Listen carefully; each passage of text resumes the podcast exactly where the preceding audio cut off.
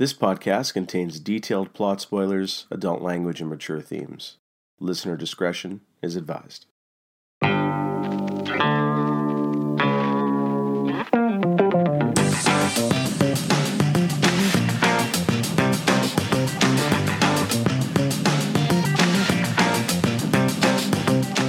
It's a bird. It's a plane. No, it's a podcast of rare antiquities, episode 5. In today's episode, we talk all about the granddaddy of all superheroes, Superman. We are going to spin the earth backwards all the way back and revisit the classic Christopher Reeve films, and we will also discuss the two reboots, Superman Returns and Man of Steel. Which of these films can still leap tall buildings in a single bound, and which ones will melt from our heat vision? Stay tuned to find out. My name is Harry, and I'll be your host for today's show. Any more at home like you? Uh, not really, no. And I am your co host, Geoff. It's amazing that brain can generate enough power to keep those legs moving. And today, for the first time on a podcast of rare antiquities, we bring on our first guest, who is just released from the Phantom Zone, Nathan. Who is the Simbasu? So, before we begin today's show, this marks our first podcast to bringing aboard additional guests. So, for any listeners who actually listen to this thing, in our first ever podcast, Geoff and I talked about what influenced us as a kid, what favorite movies were, what our we think our best movies were. So, Nathan, do you want to care to tell everyone a little bit about yourself? Well, genre wise, man, I certainly lean towards, you know, uh, action, science fiction. I mean, I've, I've certainly broadened my horizons as an adult from what I liked as a kid. I think probably one of my first favorite movies that I loved as a kid was probably Ghostbusters. I mean, I have a you know a lot of a lot of memories of that as a kid. Same as Big Trouble in Little China was another one. What else? I think later on, you know, the first Tim Burton Batman movie also really got me excited about movies as as well and kind of going from there. Well, I mean all the obviously all the Star Wars movies and, and such and that's kind of like a brief overview I suppose. So, in terms of a genre today, do you kind of have a broad like liking for anything, or is there a particular genre of film that you enjoy today as an adult? Well, I mean, I, I certainly still gravitate towards superhero movies now. Now that we're sort of in this new golden age of superhero movies, but I, I don't think I have any particular genre that you know I'm totally in love with. You know, I will, I will, I will watch all sorts of movies. I also sometimes will watch really bad movies, not B movies, but I, I kind of get fascinated with big budget bad films and and just fascinated about how how these movies how they go wrong. Like what went wrong when you have like the the stars aligned in your favor and yet they just couldn't just couldn't pull it together? Oh that's interesting. That's good. I guess just before we do move on so you listed some of your favorite movies. How about what you think from your perspective is do you think is the best movie that's ever been made? That has ever been made? Yeah from your from your perspective. Well i think a movie like Star Wars certainly fits the bill because I think that's a movie that uh, I know people that do not like science fiction or really action movies, but they still enjoy the original Star Wars. So I think that I don't know if it was it's necessarily a perfect movie that's made, but I mean for a movie that you know it was you know not not necessarily a big budget, uh, certainly not by today's standards, and not necessarily the greatest writing or acting. It holds up much better than a large portion of movies made from that era. Right. Maybe I'm a little biased. I think we all are in the end, right? Everybody is. Okay, well, that's good to know. It's good to know. Uh, well, we're glad to have you here today. Before we move on, Geoff, do you want to chime in and ask Nathan anything in particular? Well, I was fascinated by you know what you said about your interest in you know big big movies that were made that don't that don't work that aren't very good. So what like what's an example recently say past five ten years of, of that? Oh five ten years? Um uh there's a movie um well it's maybe a little older than five or ten years. Oh i think uh, uh a movie like talking about this uh, before was GI Joe Retaliation. I think, I mean, it's not necessarily like the like a truly terrible film, but yet, you, you know, you have a very recognizable franchise name, a, a, huge budget. You've got The Rock, you got Bruce Willis, and yet, you know, they it's kind of boring. The action isn't really there, and the movie ends with, you know, they're going to go fight Cobra, and it's Bruce Willis and his fishing pals kind of helping out at the end, and it's just really bizarre. That, that to me is kind of a, I mean that that's a genre movie, I guess that is an example. I think another movie that's sort of an example is the movie 88 Minutes, which I, I watched recently. It's an Al Pacino film, and it like again, it's a movie that is kind of terrible, and yet it's a Pacino film and on the surface it seems oh this seems like kind of a nice uh, creepy thriller.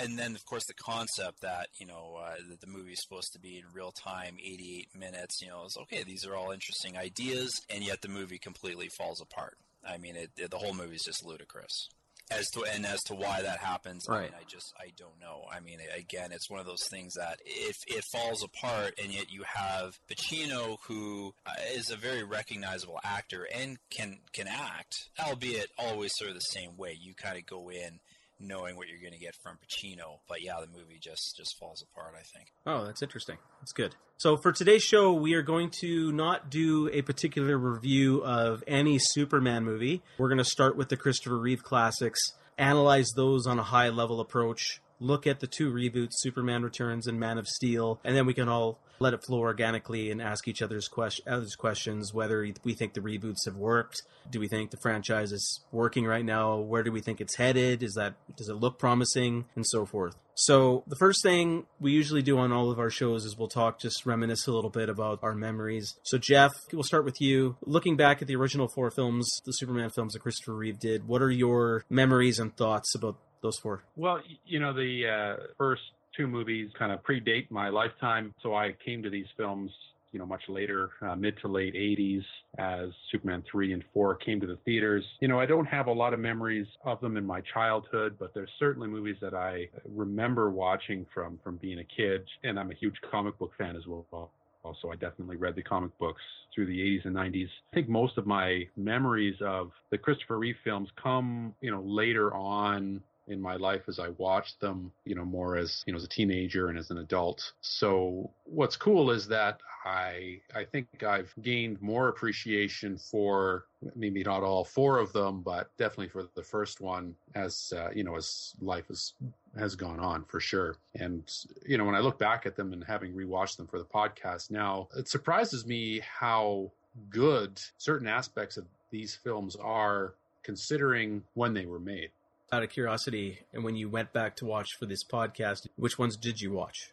Yeah, I watched everything kind of out of order because I I just thought it might be neat to try that. So I watched uh, Superman, then I watched Superman 3, and then I watched the reboots, and then I uh, went back and watched Superman 2. So you didn't hit up 4. you know what? I I mean, 4 is just so great and it's burned in my memory because of its undeniable awesomeness. I felt like I didn't need to revisit it. That's, what I was thinking this time. Okay, and then yeah, I know we were working in the theater. I mean, Nuclear Man, come on. Yeah, I mean, of course, Nuclear Man. What's more to say? Mark Pillow's greatest performance. you know? Oh yeah. So how about you, Nathan? Also, he had great hair. I should point out. Yes, he did a sign of the times. I wish I had that hair right now. I'm losing too much of it. So, Nathan, how about yourself? Going back, looking at these, I think you're a couple years older than Geoff. Do you have any earlier memories of these first four films? Well, yeah, I, I don't recall the the first time I necessarily saw the first two as a kid i mean they would be on tv every once in a while. They were probably also some of the first movies my dad likely rented you know when you know you could start renting movies at uh, the movie store uh, you know vhs uh, you know and, and when I, I always thought three was funny when i was a kid and i have sort of a vague recollection of walking to the movie theater with my mom to go see superman 4 and thinking that it was totally totally awesome, but I've I've always really enjoyed them. Even and then you know I might not watch them for many years, and you know yeah, like Geoff, I'm kind of surprised how much you know I I can still enjoy them, even though they are you know quite old now. Yeah, for myself, I watched the original two as they came on TV. The earliest memory I have is um, I remember Christmas. I don't know if you guys remember this back in the day. They used to have this ABC Sunday night movie special, and it would have that kind of special introduction with all those stars and that kind of high pitched music, like exciting music. You guys ever remember that? Uh, we we didn't get I- cable, I man, when we were Oh. kids. So I Ah, I okay. Uh, sorry. But they did that, but they did that for a lot of years because for some reason, maybe I've just seen it in clips. But I mean, that sounds very familiar. Familiar for some reason. Yeah, if you guys are interested after the But I podcast, associate it Go- with CBC. CBC, yeah. I mean, I, I I remember it was the ABC. They did it for Superman, Superman 2, Indiana Jones, Star Trek. Those are actually, that's how I got exposed to a lot of these franchise or pop culture movies. Superman being one of them. So watching Superman, Superman 2, and falling in love with it when I saw him on TV. Superman 3, I believe we rented it. Unfortunately, Superman 4 was the only venture for Christopher Reeve for me in the theaters. Uh, I remember clearly forcing myself to like it. I remember my sister had to go to the bathroom before the final battle with Nuclear Man, and two seconds later, when she came back, the movie was done. So that's the kind of uh, uh, that's the memory I have how quick that movie kind of ended. But I, I do still enjoy those movies, like you guys said. I think for the most part, first two hold up. The third one and the fourth one, obviously to a lesser extent. What I really like about it is I like the spirit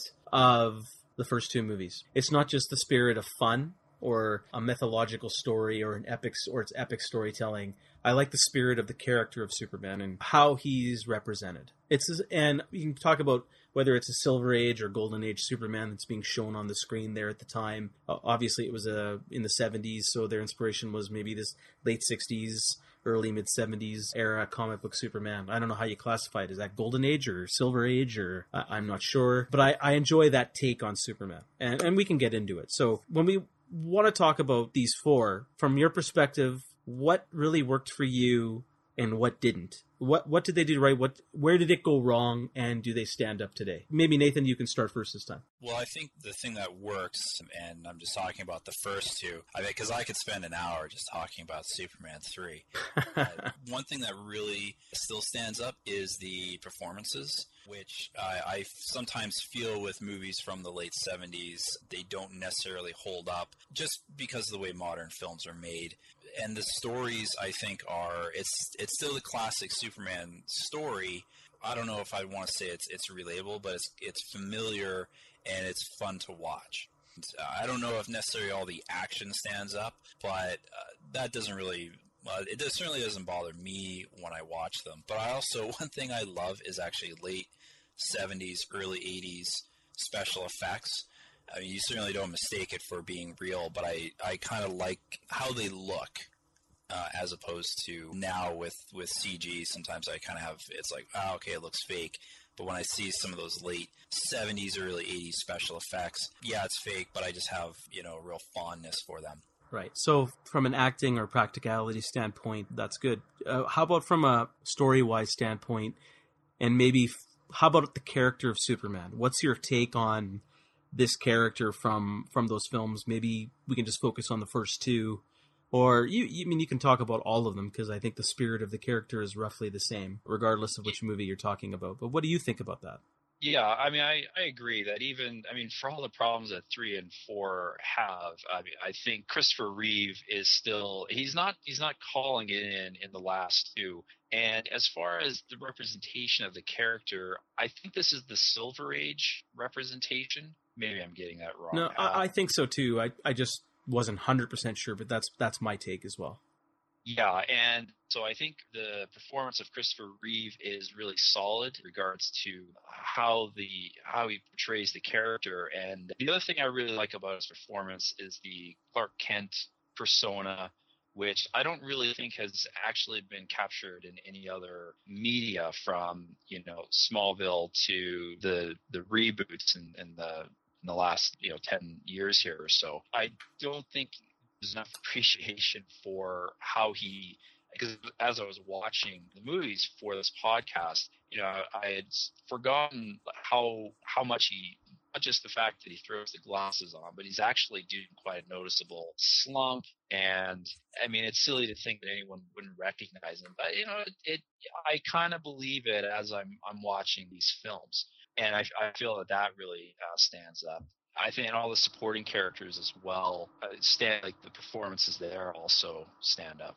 So aside from Christopher Reeve, then what's who who do you think stands out to you in those movies? Is it more Margot Kidder, Gene Hackman, somebody else? Who did you like? Well, I certainly liked Margot Kidder in the first two. You know, she got you know kind of the uh, the shaft in three. Uh, four, I did watch four for the podcast, so it's fresh in my mind. Um, again, she seemed a little a little tired for the performance. I think that you know, a lot of people kind of now sort of make fun of Margot Kidder because she had a lot of problems in later years and stuff. But I, I think again, like she doesn't get enough credit for what she did in the first two movies. And also the other thing about the first, at least the first movie, and I sort of forgotten about this, is that there's a real focus on the love story in a way yes. that you don't you don't get in the reboots. Maybe Superman Returns to some degree, but I kind of felt that it it actually kind of worked as a as a love story that you know could kind of not that I could personally relate to, but it was interesting to watch.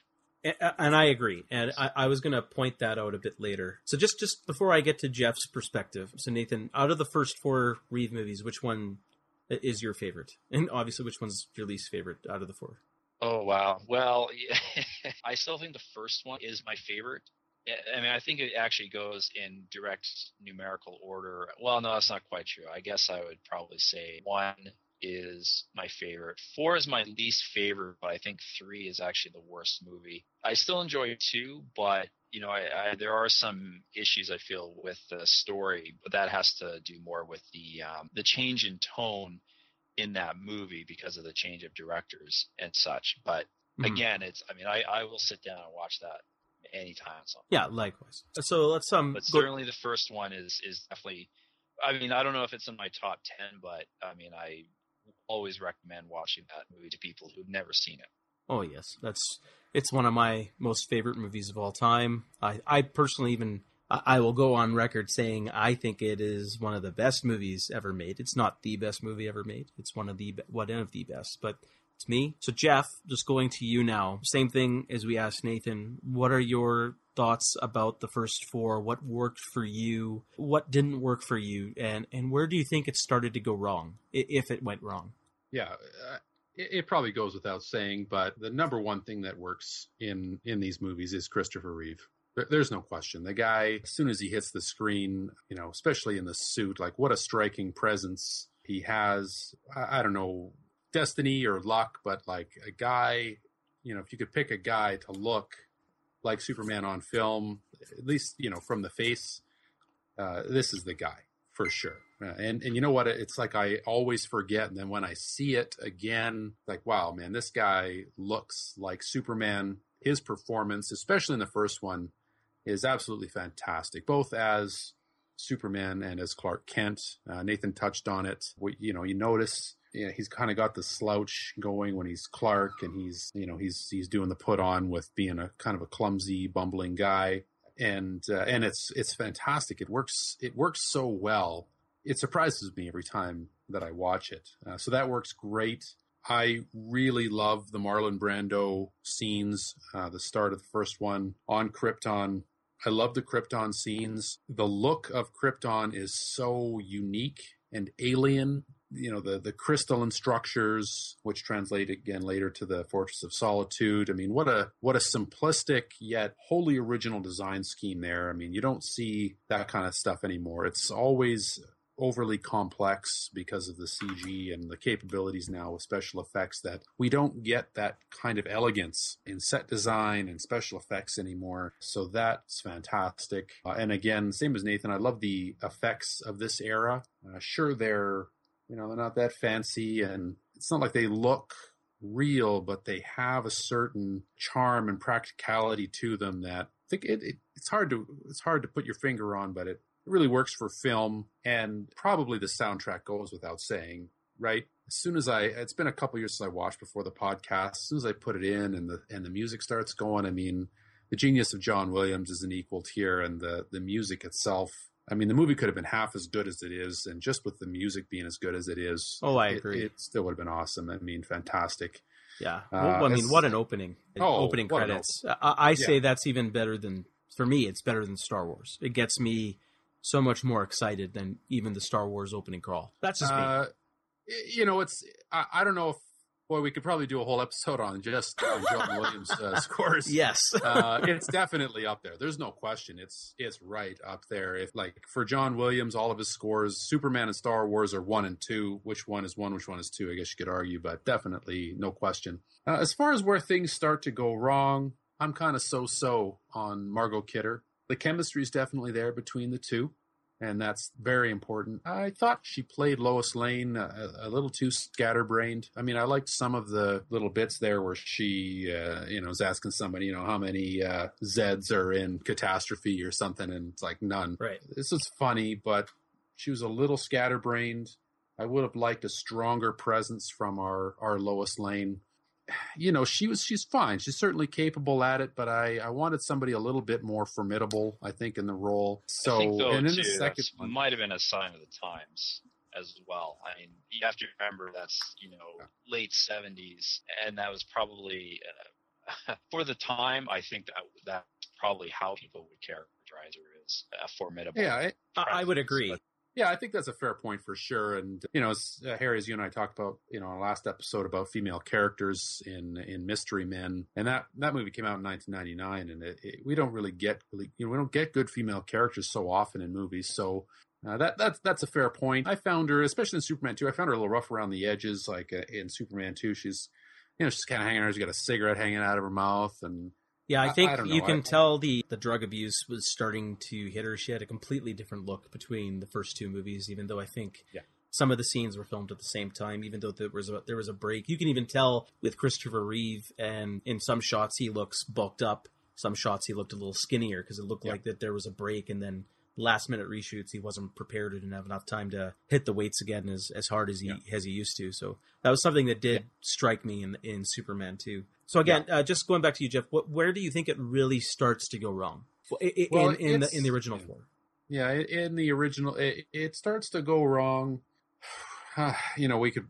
Does we it should go probably wrong? get into the. Does it? Does the first one go wrong? I've got my problems with it, as I've alluded to before. Yes, I think it does go wrong with some of the story beats. You know, you you know, I'm not a fan of how the movie resolves itself at the end with the uh, yeah, we'll get into that shortly. time travel. We can get into that later. So I don't want to say it goes wrong there because the whole movie still works. Uh, Superman two starts to go wrong in in the tone. It it gets a little bit goofier even right at the start, and yet parts of it are really serious. So it, it's a and that is probably a result of the change in directors. So, you know, if you watch the Richard Donner cut of Superman 2, which is very rough and unfinished, it, it strikes a, a much more serious tone that I think is more in line with the first one. So it starts to go wrong here. And there's still lots of great pieces about Superman 2 for sure. But uh, before But we I think that's where it starts. Okay, so uh, before then we get into Superman 2, I'll, I'll just chime in about the first one just very quickly. I mean, I agree. I think most people out there in Geekland would agree that Christopher Reeve is gives an amazing performance. You guys talked about the differences between the Superman character and the Clark Kent character, how he's slumped, less confident. These are obvious traits that he's doing. But did you guys ever notice that there's a third person that he plays? He actually plays Kal-El Yes. that's when say when he takes off the glasses or you could even in the first one that's him in when he loses his powers on purpose in, in two. And, and then even when he's reflective again i say in uh, superman 4 thinking about the nuclear missile crisis there's a third person there and that's kal-el. And that's what i love about christopher reeve's performance. He just didn't do superman and clark kent. He did that third personality and he did it well. And it was to me it was striking Hmm. and obvious. It, it, it is subtle so some people wouldn't notice that but that's the brilliance of his performance what did you what do you guys think about that do you agree that there's a third character there Yeah, I uh, Uh, if I can answer first, uh, I agree that there's basically four characters here. There's Superman, or sorry, three characters here. There's Superman, and then there's Clark Kent. But I don't. I mean, you're calling the other guy Kal-El. I mean, we're using that name to describe perhaps the purest form of this guy, like just how he is when he's alone. Right. I, I and maybe it's just semantics, but I think it maybe it's important because he's an alien. I don't call that character Kal-El because his Kryptonian persona is um, a mystery, probably even to himself. So I would say that that persona, when he's just him, when he's at home, maybe by himself, or when he goes, say, to visit his mom, that's Clark Kent. When he's in Metropolis with the glasses and hanging out with Lois Lane, that's like, you know, Clark Kent Prime or something. That's the that's the mask of the mild mannered reporter, and then there's Superman. So I, I no, I think, so I agree. Uh, I think Yeah. the way you label it, whether you're talking, it's my point was is there's three striking personalities there. Whether Totally we want to call it, it's yeah. Whether we want to Yeah. call the bumbling guy Clark Kent or or or, or not, not. Yeah, I, I agree. The bumbling the bumbling guy is is the is the mask. How about you, Nathan? Do you see a third guy there? I'm I'm kind of halfway in between. I'm not sure if I see the the third character in in the first two. I I think though, you touched on it there. I really think that there there is that third persona four. Oddly enough, of all things, uh, I mean, we could maybe talk about it in more detail in a bit. But when he's sort of wrestling with some of these these issues of what he should do. That felt more like a Kal-El moment when he he's wrestling with these ideas, and uh, and it's kind of strange in that movie uh, because it's it's actually a very a very serious topic. So I guess I guess I'm like a fifty percent yes on it. All right, and I agree. I mean, we'll try and touch upon very briefly every Christopher Reeve movie if we can. I just want to go quickly back to the first one. So we did talk about Margot Kidder. I agree more with Nathan on this. I, I did enjoy the character, especially in the first one, and, and most mostly in the second one for the most part. Uh, I thought she's a pretty strong character. Again, considering the time this these movies were made, she struck me a little bit more like a pre Marion from Raiders of the Lost Ark. She was a little bit more rough around the edges, and I think that strong persona is why the Superman character or, or Kal-El or Clark Kent, whichever one you want to identify, falls for her because she's someone who seems to take care of herself, can take care of herself, obviously, except for aircraft accidents where she needs a rescue. Yeah. She seems like someone who is that kind of a strong female personality and, and a role model for you know young girls and women at the time. I, I thought her acting through the movie was very good. Uh, yeah, again, we, they did have chemistry. And I wanted to touch upon her, her death scene at the end of the first one. That to me, it, when I was young, something that struck me was haunting. The way she was choking on all of that dirt as she was going into the earth, the cracked earth. I thought that was an amazing performance. Is it just me, or what did you guys think of that? Yeah, I remember. Yeah. I remember it, it, it's a little disturbing to watch as a child, and actually, I think all the Superman movies have this element where you know you have this a character that appeals to children and you have these movies that have these strange dark moments. And a moment like that like i mean suffocating in your car and and it's not and it's it's certainly not oh it's a moment of of suffocation. You see her panic. And of course his reaction to it as well is really jarring but her death you know if you just if you just showed that clip out of context like well this is not a kids movie. No, that it's a dark, dark scene in my opinion. What do you think, Geoff? What do you think of that particular scene? Yeah, you you're definitely right. It's it, it is pretty disturbing. I mean, it's not it's not a good way to go. I mean, it's one thing, you know, drowning in water obviously is awful, but I mean, drowning in dirt there the way it happened like it's slow and it's painful and the you know there's agony there and the the tension of that scene i mean it, it it's awful there's no question and i never really thought about it before but yeah to throw that into a movie like this bold choice for sure it's a, it's a shame that it's it's kind of undercut by what comes next but Okay, we're gonna get into that. I, I, I know, will- I know. Uh, uh, so Geoff, you you tell me because I know you've been telling me for so long, and I think ninety nine percent of the the geek world out there will agree with you. They hate the resolution of this movie. Can you tell me why? Let's just let's just get get it out on Yeah. the table, and I, I and then I want to know what Nathan has to say.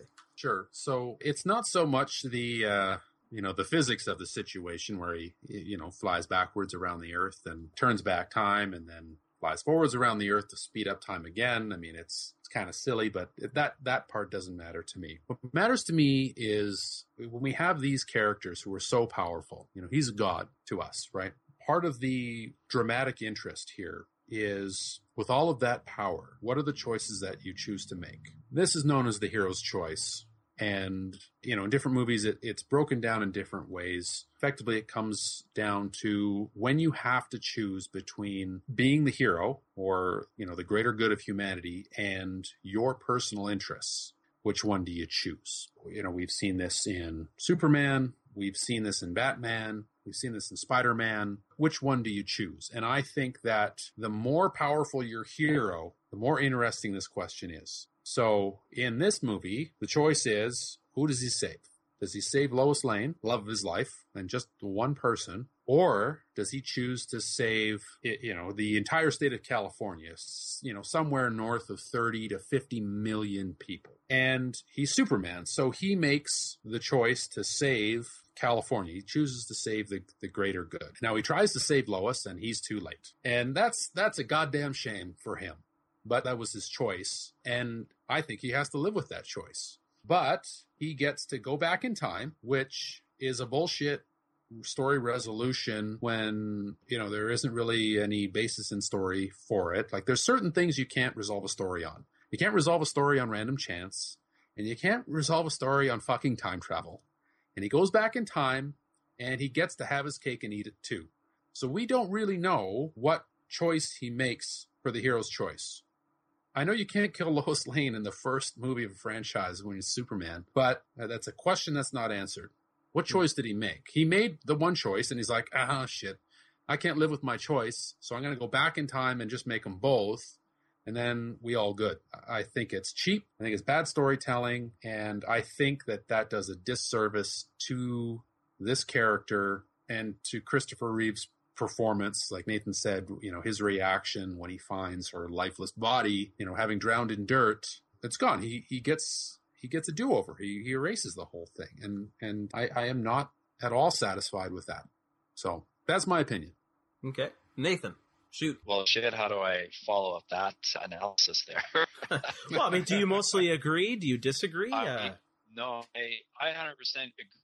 I mean, you know, the the physics of it gets made fun of a lot, but just to expand on what Geoff had said right before that, if you back up, you remember that he makes a promise to that other woman, Miss Tessmacher, to destroy the other missile to save her mother. He promises he keeps that promise. So it almost didn't even matter that he made that promise a defining characteristic of Superman. You know, I could have lived with him changing the past to save Lois Lane if there was some other consequence. But of course, there is not. Although I have a theory that he screwed up the space time continuum around the Earth because of the way, like, time is all weird in third movie, but we can get into that. But yeah, I, I agree with Geoff 100%.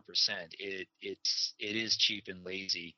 And as to why they made that decision, I'm, I'm really curious to know. I, I've never actually read the justification for it. And maybe it was just a simpler time. I don't know, but I I can't imagine that they decide, oh, we're going to kill Lois Lane, and then there's a studio note that came down and said, okay, well, you have you can do that, but you have to undo it. So for you, does that ruin the movie for you? Mm, I don't know if it necessarily ruins the movie. I mean, I know it's it's coming you know, and it's kind of sweet moments afterwards, but it's not like I turn it off. You know, I mean, it's it, the, like still the reaction of him actually doing it, and I, I also like the scene when, of course, he leaves the car, he's flying, you know, he's angry, flies up into the clouds, and it's you know his two fathers are kind of speaking to him about what he should do. I think that's also a really good moment as well yeah, but my bigger problem is not so much that he was able to do it, so much as that there was no consequence. You know, maybe they should have killed Jimmy Olsen instead.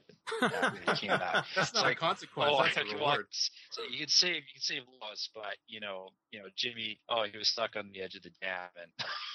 but as far as ruining the movie, it's a minor quibble. I think the movie still still holds its own, regardless of how how it ends.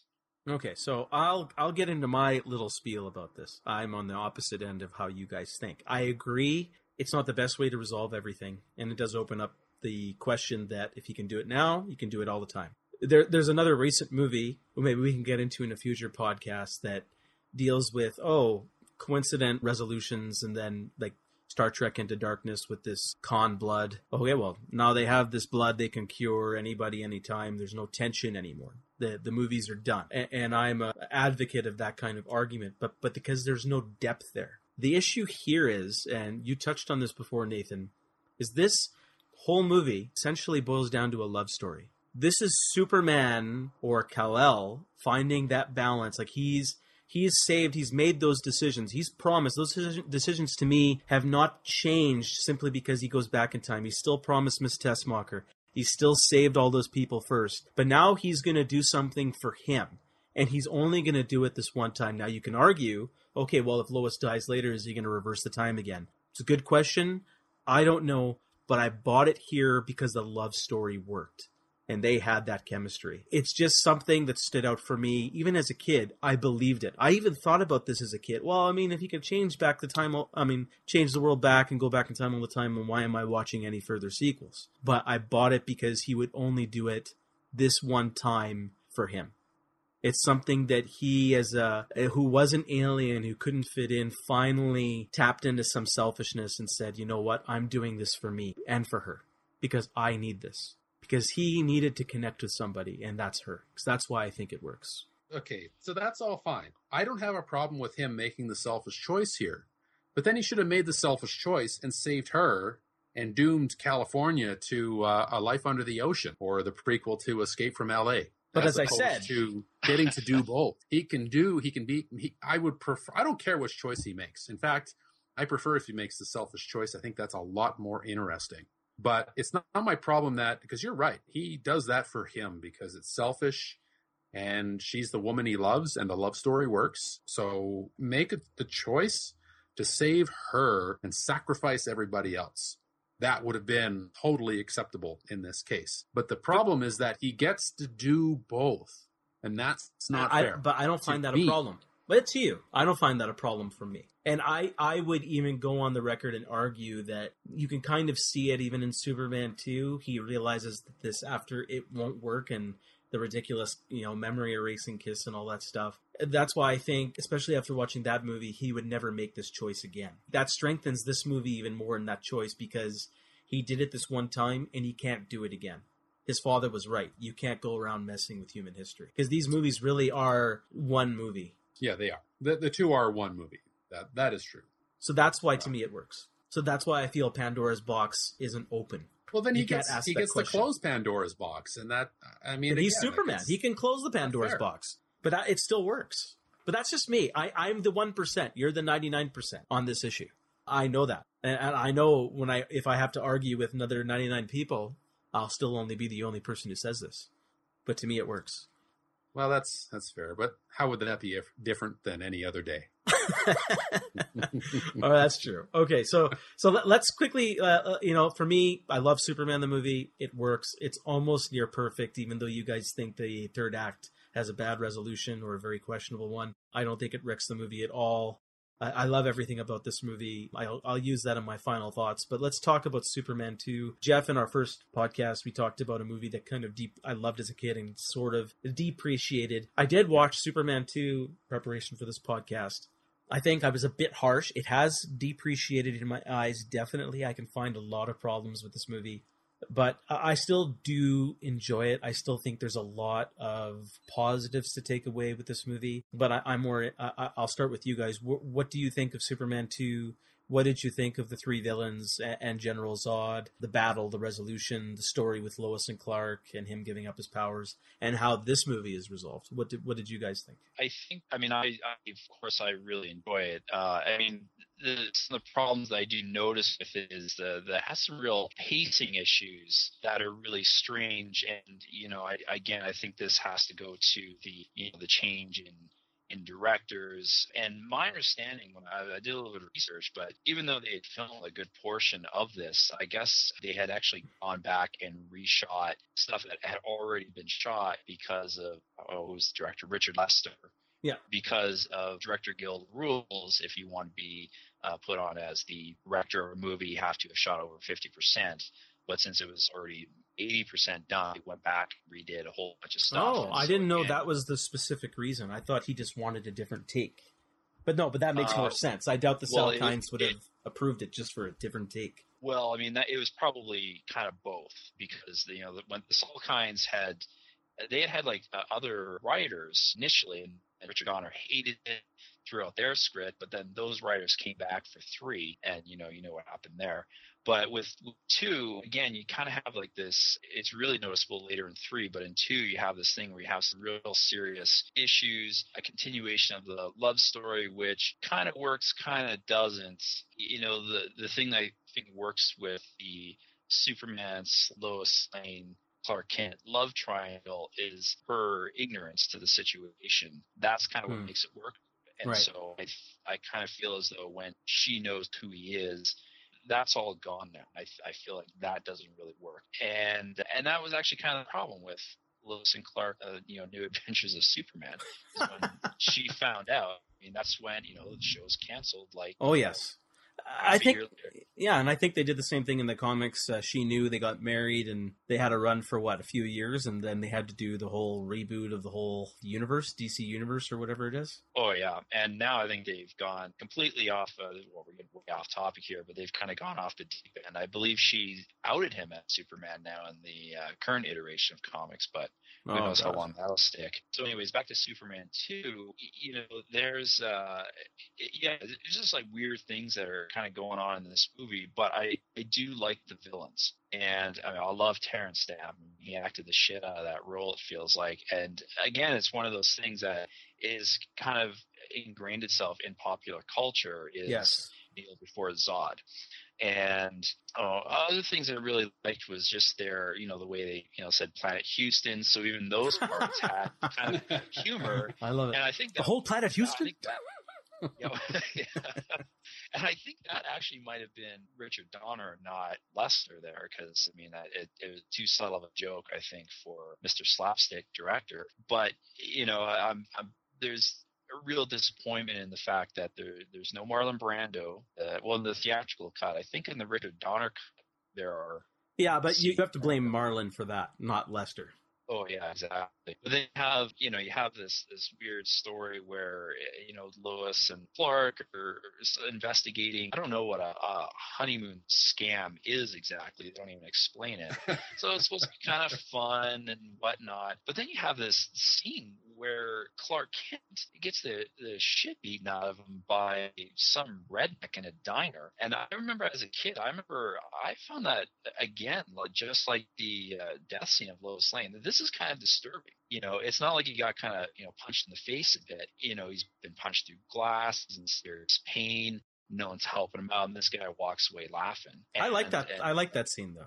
Well, uh, no, I do like it. I certainly like it. I kind of don't like the fact that he came back and then you know roughed the guy up. But well, I do and don't. I mean, it, it- this is it's kind of weird. This has happened in in more than just where uh, Superman uh, can kind of come back and get get someone there come up and right, but.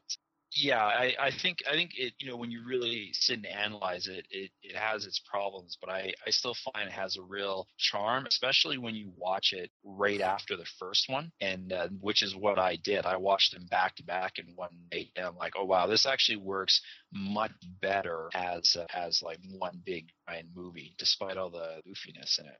hmm How about you, Geoff? Oh, geez, where do you start? For sure, Terence Stamp is is top shelf in this movie. What a great bad guy.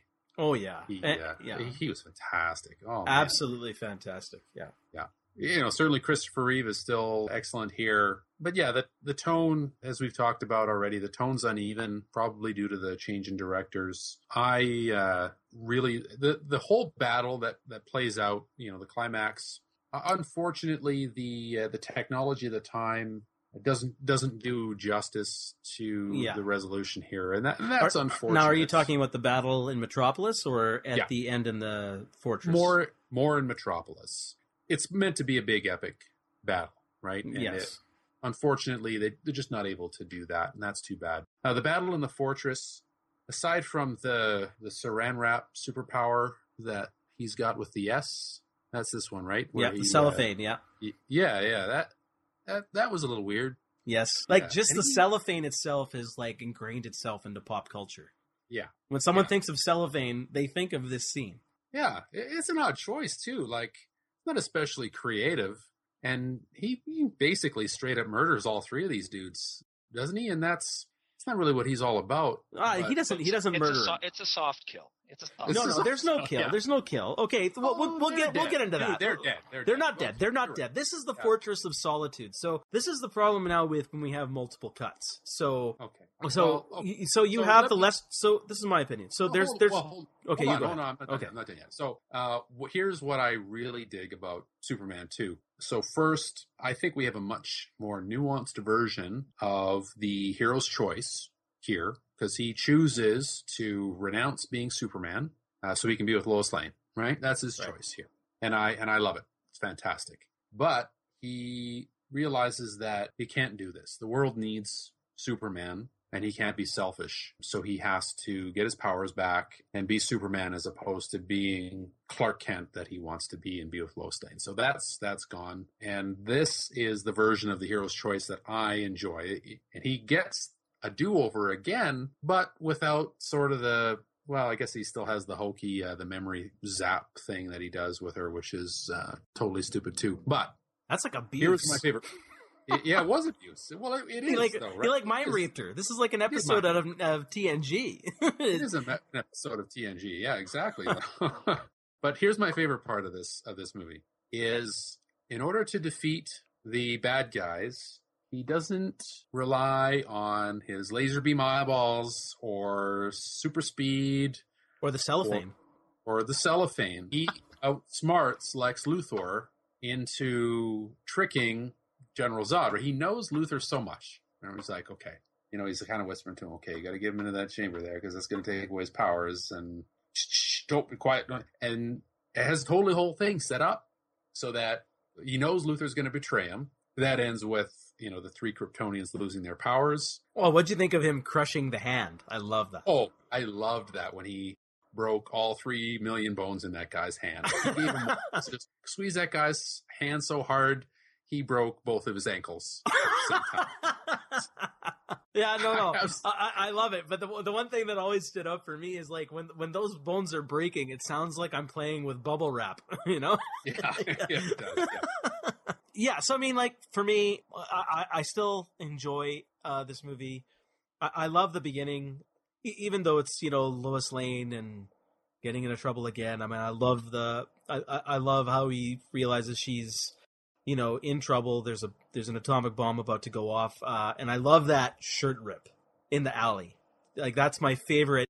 When you just want to talk about something as simple as a superhero moment, like obviously you had that in the first movie, but I love this one in particular. It's just it's so good, even though you have that magical change of the clothes. I mean, I, I'll let that go because of the limitations of technology at the time. I loved every act of this movie. I loved you wanted a consequence. I love the fact that because he sent the bomb into space, that's what released the three Kryptonians. And I, I loved actually their first en- encounter on the moon with the astronauts. Again, when we're talking about something that's kind of scary and freaky, I mean, as a kid, when when that guy gets his like uh, suit ripped by uh, Ursa, oh man, I was like, "What the fuck's happening?" I was like scared shitless as a kid, and then I laughed my ass off as he she kicked him and he floats away. but it was like, a slow, cold death. yeah, but but it was it, it's these are great scenes, and and I love the tension building, and I love it when they get onto Planet Houston, and um. Eh, Some of the arm, army fight, I still love that army fight, even though I hate the shot with the fire, how he just blows it back. I mean, again, a limitation in the time. So I agree with you, Geoff. There are elements of this movie that do not stand up well, and the effects are just too bad. And it's a shame because if they had somehow managed to circumvent some of those, a few bad shots, like in the military fight or in the Battle of Metropolis, which I do love. I, I love most of everything in the Battle of Metropolis until it gets hokey. Like when I don't mind that the guys um, use the super breath to push everybody back once they think Superman is uh, dead. But then then the jokes start coming out with the guy on the telephone and he keeps talking. There's people coming out of a what a Kentucky Fried Chicken and you know oh they don't even didn't realize a whole thing like people Yeah. were this fight was happening outside all all, all the Or the guy on explosions the and phone. Yeah, the guy on the phone. Oh, so stupid. The roller skater flying backwards. Oh, but Oh, I- yeah. But I, I love the I love the cars flying. I love the damage. I love the fact that you know people did want to go get revenge on and take these guys down because they did hurt, hurt Superman. But my favorite thing about this scene is in this fight, Superman does want to save people, and then he goes away realizing he can't do any more here. He, his presence is doing more harm than good, and that will relate to another movie Yeah. we'll talk about later, and that Yeah, I think I know choice by the going. director. Yeah, and, and then and then in the fortress, I agree with you, Geoff. I like the fact that he used his brains rather than his brawn.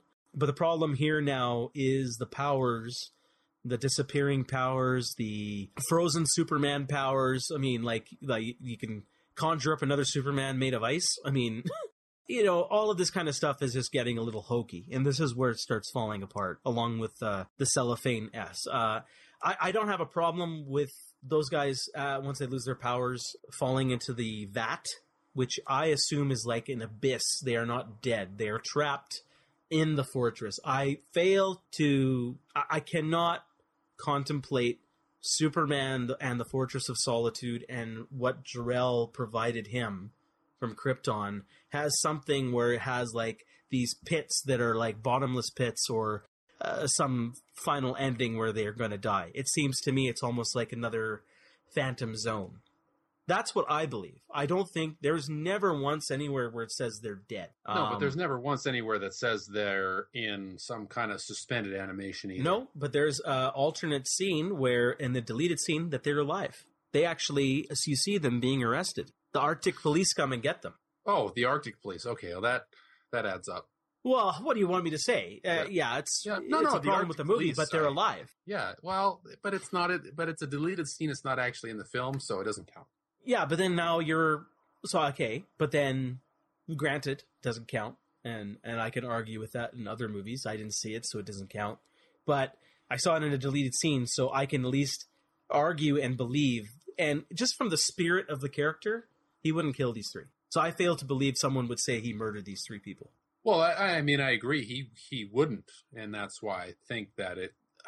I don't believe that he intended to, to kill them. I don't believe that. It just that that's more a failure of the film itself because you gotta you gotta wrap stuff up. You can't have a. I mean, these movies are already long enough as it is, so it, it's kind of a minor quibble on my point, or from my point of view. Do you think that that makes sense, or do you think he just these these guys are fucked? They're just dead. I don't know if they're dead. I mean, well, I think I think that the implication is that they are dead, uh, deleted scene or otherwise. Again, I mean, it, it's sort of presented in a way where where it's ambiguous, and I agree that you know, I, I, Superman will, will not like just straight up murder someone, which you know, of course, we're going to get back to that idea, I think, later on. I, I think it's kind of presented in, in such a way that if you don't really know the character, if you don't really think about it, which is I think what they're kind of going for here is like, well, like, you just don't think about okay, they're gone, they're in, in you know underneath there, you know, maybe they're in his zoo. Hey, I like you know, it. I mean that that's a, that's possible. He's down, you know, they're down there with you know Starro or something. Cryp- Krypto. They They're gonna. They got. to Someone's got to walk Krypto. Oh, it's like, all right, you guys can't leave. You don't have to go to jail, but you have to stay here. Well, I, I even as a kid, I believed that they were not dead. They were just trapped down there. I mean that, and that's honest. Well, see, I'm that- telling the truth. See that that's that's interesting because I always perceived it as they were dead. You know, I mean, I- it's not like a gruesome death necessarily. You don't see it, but it was just the the uh, the implication. Okay, so that's that's interesting. So I guess Jen, just overall, like, do you still enjoy Superman two? Does it does it work? Does it hold up today? For me, do I still enjoy it? Yes, I do still enjoy watching it for the for the problems that it has. Uh, still uh, a lot of fun. There's still enough going on here that yeah, it's uh, it's still a good watch. Do I recommend it? Absolutely. Does it hold up? That that's a tough question because there there's a lot of moving parts there. I mean, it, obviously it's old. I think this was ni- came out in 1980. A lot of Superman 2 is dated and it Yeah, the effects are unfortunately Yeah. a little dated. Um, the effects are dated. Just the overall look of it is Yeah. dated. sorry, I just want to chime in on one thing why I think the effects don't work here. I mean, there are some there are some Superman effects in this movie that it's obviously a model doll that's stationary and flying. Yeah. You know what I mean? And um, in the first one, I mean, obviously they had more budget in the first one, and they had to cut it down because they had so much, so many more effects shots to do on this one as well. And it's a sequel, but because you're not dealing with close-up shots on Reeve, you're not buying it as much. And I think mm-hmm. when you do see Reeve a little bit more, and you get some of those flying effects, it still does work when you know it's Reeve. When it's not Reeve or the other actors, that's and it's far away shots or you get those doll shots, that's when it stops working. I noticed that too, a lot of the doll shots, and I kind of assumed they were trying to do maybe a little bit more dynamic, uh, faster shot of him flying. Because usually when it's Reeves, oftentimes like the it, it seems it feels a little slower, and that's because of the limitations of the time, or maybe they ran out of. Maybe. But anyway, so Nathan, what are your final thoughts on Superman 2 here? Well, yeah, I, I kind of feel the same as Geoff, where you know I I personally I really enjoy it. I do recommend it for anyone who hasn't seen it, but I would recommend you know you watch one and you watch two fairly soon afterwards. Does it hold up objectively? Maybe not so much, just because of the the a lot of the pacing issues that are going on here. But um, you know, if you're a Superman fan, you, know, you can't lose with watching this movie. I think. Yeah, I, I agree for the most part. I, I, do have still have a lot of fun with this movie. The one thing I do love about this movie is it's extremely quotable. Like there are so many funny lines in this movie, right? Yeah. Eh, eh, you know, from Zod's like um how angry he gets. Like, yeah, I got. There's one shot that I always laugh every single time. It's when Superman gets beaten up by the bully and he's in the diner. And this is something that always strikes me, and I love it so much. He sees Zod on TV for the first time, realizes he's there. As he sees Zod push the, he goes, "Come to me, Superman, if you dare. I defy you." And then he gets so excited, he like pushes the president down to sit down, and he shakes the microphone like he can't contain himself. Zod! It's like I, I just love it. That. Uh, I actually really laughed at that. And you know, for all the for all the silly physical gags that go on, there's actually one great gag, and it's early on in the film. Um, Kent, I don't know who he's talking to. He's talking to someone on the Daily Planet. And he tosses his hat uh, behind yeah. him. It lands oh, on yeah. the hat rack. That I always laugh at as well. Yeah, yeah. No, and there's a lot of like little subtle things like that in the first two movies, especially. And I agree. Even though I agree with the most part, I think even though I still like pretty much the bulk of the movie, some of the effects have not dated well in comparison to Superman 1. And I didn't like some of the resolutions, more so in this one versus the reverse the time thing as we talked about like the the memory blanking kiss and and all of a sudden these like ridiculous powers with the cellophane s and the uh, uh, and some of the other ones he had as we talked about turning invisible ter- becoming three. I don't know if that was a trickery of the fortress of solitude or but I don't think so because the other guys did it. So. I always assumed that even the cellophane was some sort of fortress of solitude technology that he had access to in the fortress because you know otherwise yeah it's just dumb power yeah but i think at this point it's just starting to become dumb. It's too much what the fuck taking you out of the movie a little bit more like we're as shocked as as those guys are you know so essentially what uh, is happening? what is happening? he defeated me with cellophane. you know, it's like, but anyways, um, you know, I, I, still do recommend it, even though it has somewhat depreciated in my eyes over time. There's still, still a lot to take away from here, and it's still a very fun movie. Highly, still very highly recommended. Because the podcast is getting, I don't want to take too much time on three and four. So what I'll do is, I just want to ask both of you, out of the two, which one do you enjoy more, and why? So Geoff, you can go first. I enjoy Superman 3 more. The reason why I enjoy 3 more is I like some of the slower paced scenes where we get you know we kind of we cut out we get rid of Jimmy, we get rid of Lois, we get rid of Perry, we get rid of Metropolis for a large part of the film and we just focus on Clark Kent. We get to go back to his past. We get to meet Lana Lang and get to learn a little bit more about you know Clark Kent before he was the bumbling persona, uh, and I, I, really like some of those scenes. You know, I, I thought it was I thought it was neat to see, uh, it, you know, in a movie like this. So that works for me, and the duality that he experiences when you know he gets hit with the bogus kryptonite that Richard Pryor makes. He turns into an asshole for part of the movie there. yeah, You know, that's a great scene. Great stuff there, and he's you know drinking in the bar. I, love, I mean, I love that. Oh, Uh, that's I- become like the ult one of the ultimate most popular gifts. In fact, Yeah. Nathan, I just I, I correct me if I'm wrong. I think I see it as your Skype avatar.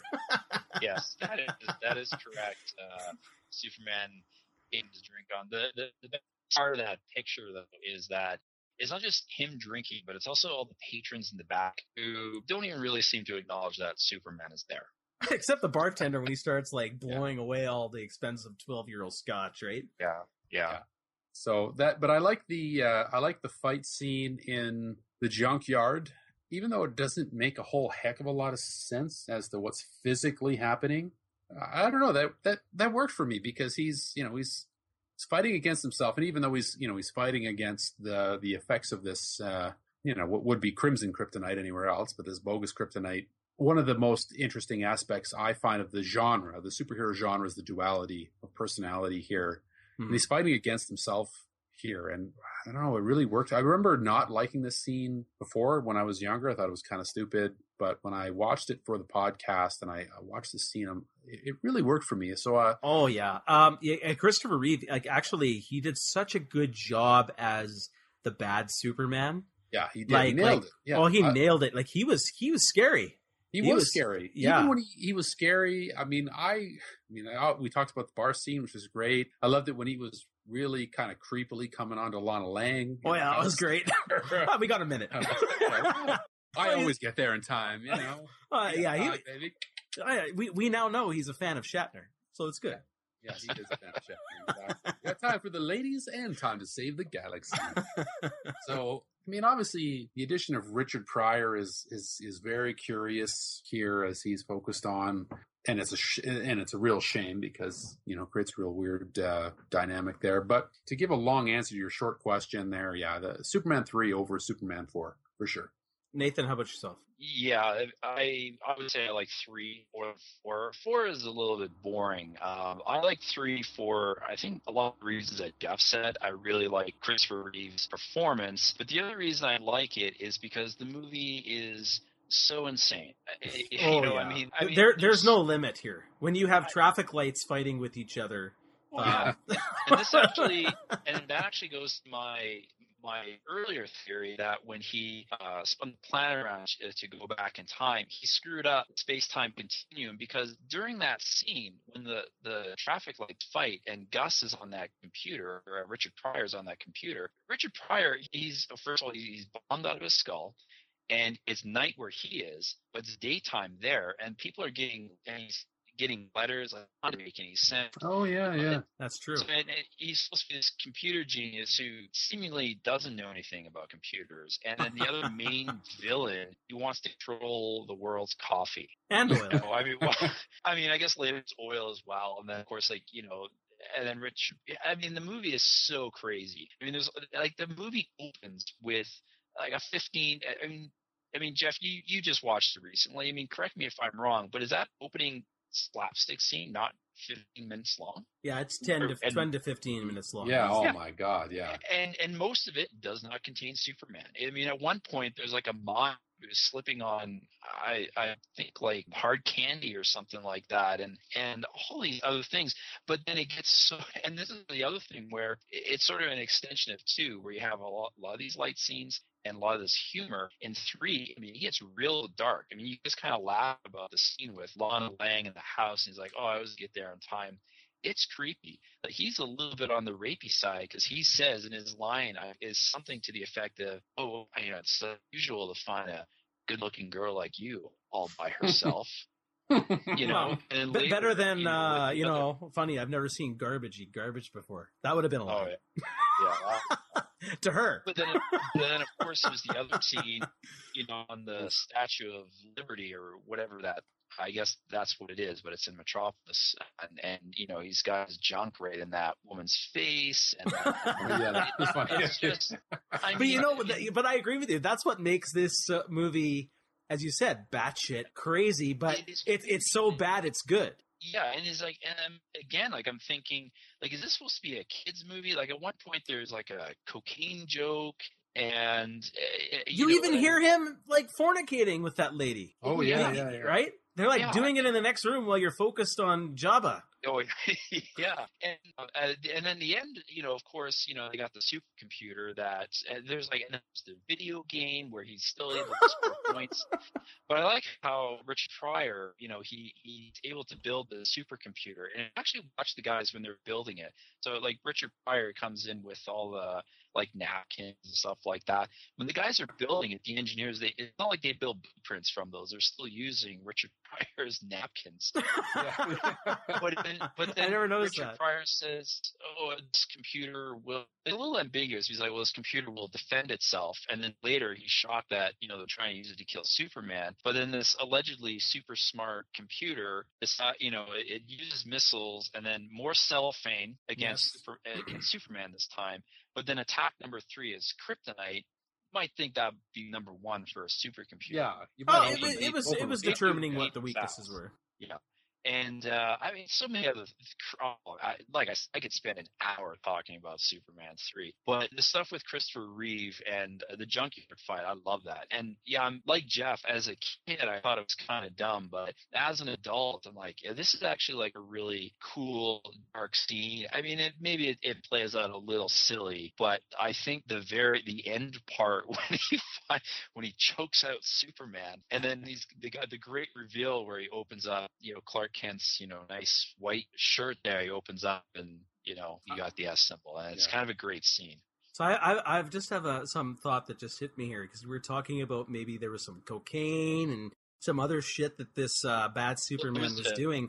Do you think this was was all in his mind? And then he actually, yeah, that no, no, not the movie, but that fight. That's why there's nothing there. He's just choking air. Finally snaps out of it and goes, "Huh, what a trip! Better get back Well, to it." to be fair, that that fight scene it does happen directly after he leaves the bar. So maybe he was just, you know, so he just tied one on so hard that, that was that was just some alcohol fueled dream, and then he just woke up in the junkyard. Like, oh, okay, I'm over it now. yeah, it's like uh, you know Grand That Theft Auto. Yeah, you go to that guy who just gives you that doobie, and then you start fighting aliens. They're coming after me. I've been that drunk. I don't know about you guys. I don't know what you're choking there, Geoff, when you're drunk, but uh, I don't want to know. I just want to say, this is poor Harry. Before you give us your opinion of the film here, just maybe I like Superman three. Just to shout out that there are location scenes here filmed in uh, our hometown, Calgary of the early '80s. Sure looks a lot different than today. I don't know why they thought it would pass as Metropolis, but Do you know my mom saw Christopher Reeve film as Superman in downtown? I did. I did know that because I think you've told me one hundred thousand times Okay. before today. Yeah. So anyway, Uh, just wanted to get know, that out of the I, I did find it interesting to see the Calgary Tower. I Yeah. guess was the C train station because I'm pretty Yeah. sure that doesn't exist anymore. No, but I, I love the fact that there is from the first two movies and now Superman three, Canada and Alberta and this city has actually been part of this lore, and I find that personally special. Yeah. Yeah, it's Um, pretty cool. I don't know if they still use it, but and I don't know what the the board is called, but there's a government group like for the Al- Alberta like film group or whatever they're called. They actually used a lot of scenes from Super Three and part of their sizzle reel when they try to attract Hollywood to produce stuff to come film in Alberta. I'm so. sure that I'm sure that real sizzles now. Well, 2015. they, uh, I, I think they only have maybe a couple of like the wide shots and stuff like that, right? Yeah. So, Yeah, no. All right, well, I'll get into it pretty quick. Uh, I, I agree. On a whole, I like Superman 3 a lot uh, more than Superman 4. Uh, I like the message and parts of the story of Superman 4 more than Superman 3. 'Cause, uh, the problem with Superman 3, I, I do know that the humor gets away from itself, and we're but the problem is we're focusing more on Richard Pryor. It's a Gus Gorman movie, not a Superman movie, and that really comes down to part of the problem. Too much Gus. But I do love the fact that we do get you know Clark away from Metropolis and he's bonding with Lana Lang. I loved those scenes in Smallville, and I loved it. Uh, I loved the whole thing with when he turns bad, as we talked about. It's a great performance. These are great scenes. It's creepy. It's funny. It's a great action scene. Uh, one thing I also wanted to point out: the flying effects in this movie are top notch.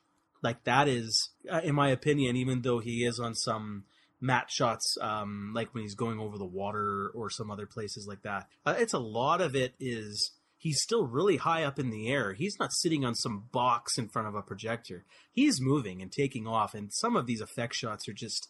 I don't know how they accom- how they did some of this. Like if you remember, there was one where even in the junkyard scene, he flies when he, when he wants to crush the good Clark, the evil Superman flies, and you see him fly down, and he goes into the the actual machine that will actually initiate the crushing sequence, and it's all one shot. I don't know how they did that, but that's Oh, amazing. yeah, that that's yeah, that's actually really well well shot. Now that I think of it. Yeah, I mean, there's just so many things that stand out here. I, I, I, love, I loved again Christopher Reeve and the action. The the ending is, a bit dumb with just the acid, but I, I do love the you know the light brushing that this is supposed to be Brainiac.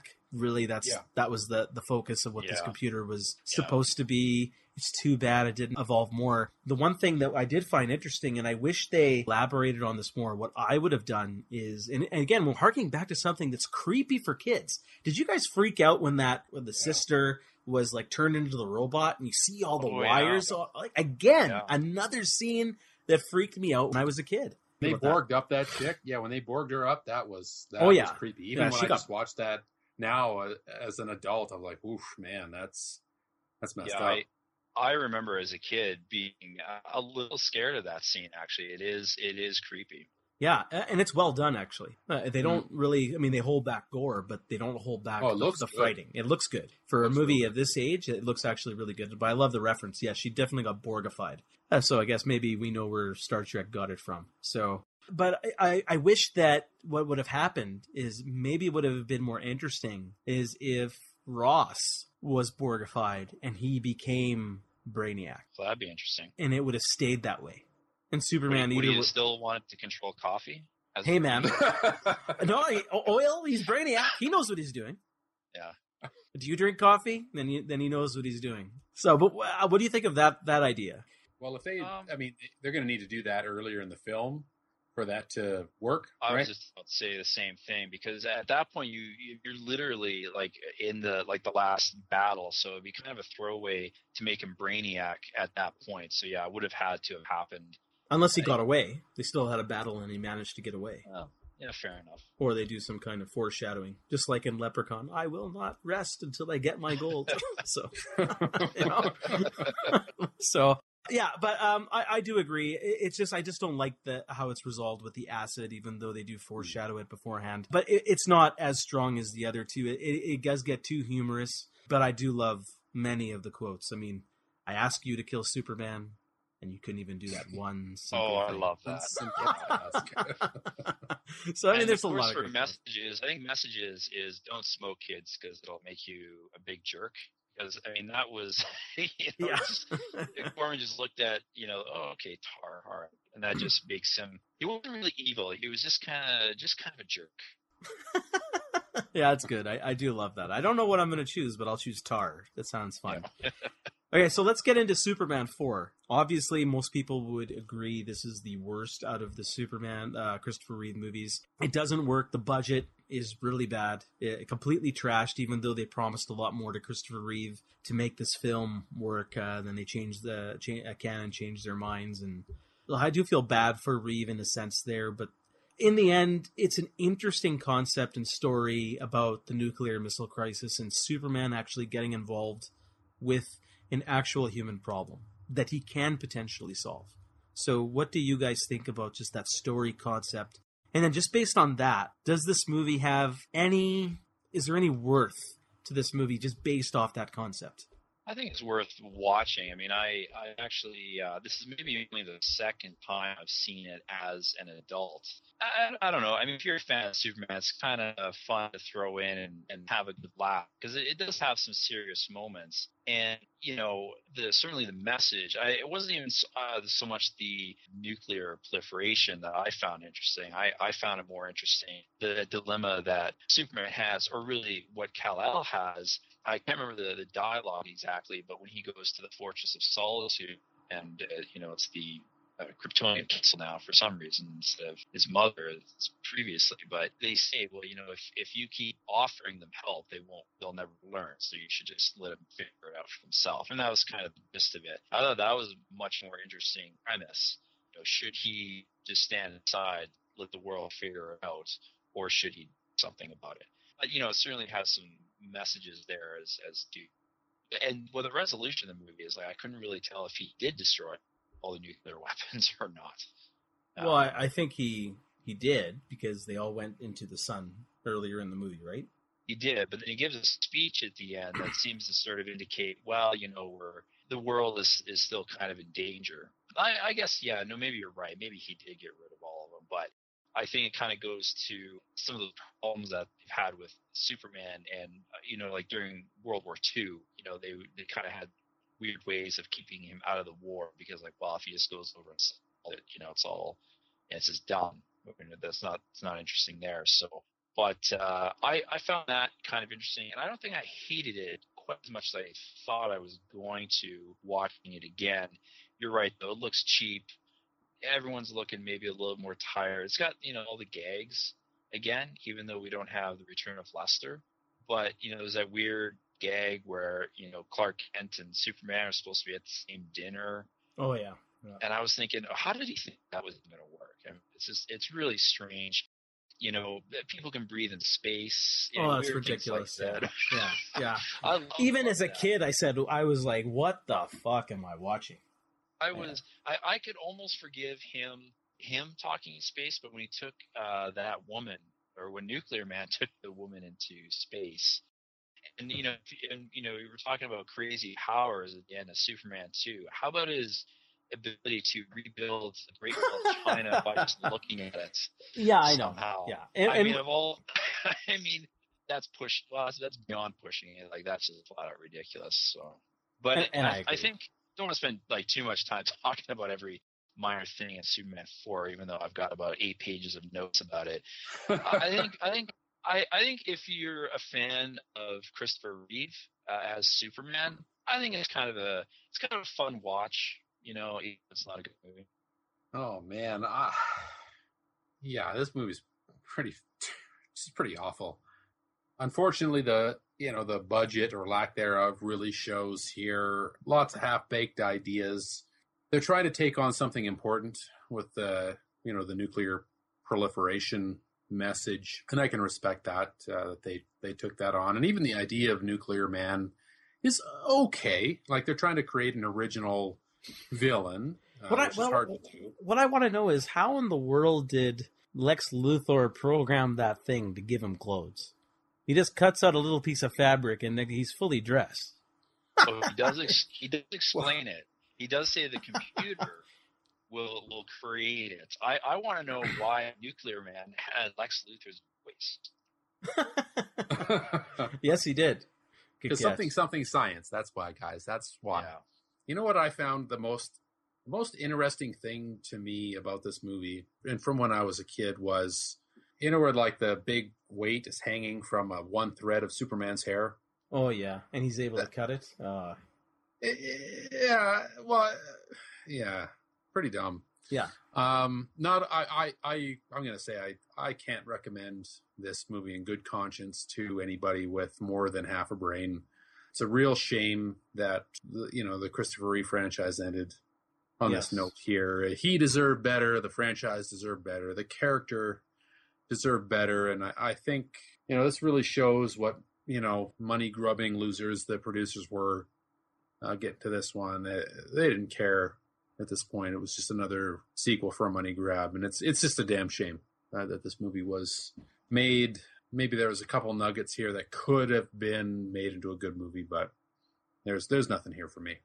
yeah, I, I'm mostly on the same page. When I look at a bad movie, we know we can all know the reason why the budget was cut. The story, you know, it's just like you know you can look at elements of other movies that got their budgets cut. They couldn't realize their full vision. I, I still do like the message that they're trying to tackle, as you talked about him stopping a potential potential nuclear holocaust. She should get involved. Should he not get involved? The, that interplay, those those questions he's asking himself. I enjoyed those scenes. Because to me, this is the Superman I personally want to see, but just done better. And when people say I need to see Superman fight a supervillain, and I'll get into that maybe when we talk about our final thoughts in the end. I don't need to see that all the time. I'd rather see a good movie of him have him contemplating saving the world and how how much he should get involved. How does he inspire people? Yeah. Uh, you know how you know what are the consequences of him getting involved? I think Yeah. that would be a more interesting story, even though it's not going to sell to young adults and not Yeah. make money. And that's part of the problem. Uh, even though we get some great stories in the comic books, you could talk about, uh, say, All Star Superman, for example. Have you guys read read that one? Yes, So- I've read that. How about you, Nathan? Uh, haven't read it. Watched the cartoon. You watch the cartoon, so you know the story. Yes. So that's another great Superman story that I love, which he's not really there fighting anybody. He's just going to go do the right thing and save everybody, anyways. And I love the speeches he gives. And the one thing, what is the most surprising thing out of this movie for me, is I love the the line he gives at the UN at the end where he says, "You know, I wish you could all see the way I see the world because it's just one world." Something along those lines. It's touching, it's humble, and stays in line with the spirit of who Superman really is. And that's what I take away from this movie. It might be the only thing I take away from this movie, and I still cannot recommend someone watch this, but if you are any Superman fan, find it and watch it just for that one scene because it's touching and with all the shit that's going on in the world today with those refugees with the atrocities that are happening in the Middle East that hits home more than ever Yeah, that's a good message. I I would say, I mean, I would recommend uh, someone go watch it just to see the uh, newspaper headline. Superman says, "Drop dead to kid." For me, it's not worth it right there. yes yes Okay. uh, in all in all seriousness, uh, though, I, I don't know. I think I think people who are I kind of disagree with you guys. I think it, it, it is bad. I don't think anyone's gonna think it's good or come away thinking like, oh, I kind of like that. I think if you're a Superman fan and a Christopher Reeve fan, it's good enough to watch. You know, once if you've never seen it. I mean, if you've seen it, and you hate it, you know, maybe don't bother. But I I would recommend it, you know, just on a number of levels. But maybe it's just me saying, oh, watch a bad movie and make fun of it. Okay. Uh, Okay, so I guess let's just. I mean, Geoff, I'm pretty sure I know you already talked about what you your final thoughts on this. So let's move Yeah, on to. Uh, so unfortunately, the Superman Christopher Reeve franchise ended there. So years later, we do get the first of two reboots, Superman Returns. So let's get into this. So my question to you guys is again, I don't want to get into a plot summary. I just really want to know your initial thoughts, high level thoughts on this movie. What did you think of story concept? What did you think of the acting? Who was cast? Did they do a good job? Did this work as a sequel slash reboot? And also, did it get a fair chance? Because it was dumped to go into an, another reboot. So, what did you guys think? What do you think of all that? I know it's a few questions here. Um, Geoff, how about we start with you? And you know what? I I watched this one, and I've seen Superman Returns a number of times. So watching it in preparation for the podcast, I was surprised. I actually think there's a whole heck of a lot here, and I think it's a goddamn shame some of the concepts that we never got to explore because this was dumped. It was it, while it was not a box office failure, it it just wasn't enough of a success for Warner Brothers to continue with this franchise. With the casting, uh, Brandon Routh, uh, I I dug this guy as uh, Superman and as Clark Kent. Uh, interesting take on the character. Obviously, he's uh, channeling Christopher Reeve somewhat, and and that's the idea, right? Brandon or um, Bryan Singer did intend this as a spiritual sequel to uh, Superman one and two. So, Mhm. you know, we're, we are in the same universe. That because they're the first movies are referenced in indirect ways. So we are we are getting a different version. He uh, what I thought was actually interesting, just talking about the casting still, uh, is uh, Brandon Routh was a I don't want to.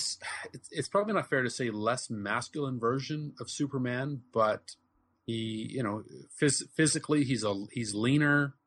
Uh, the look of the suit is uh, a little more modernized. It's not as masculine as the Christopher Reeve version of the suit. Uh, uh, Kate Bosworth was an interesting choice as Lois Lane. I remember her not resonating with me when I first saw the film. Did But she when I- resonate with you now?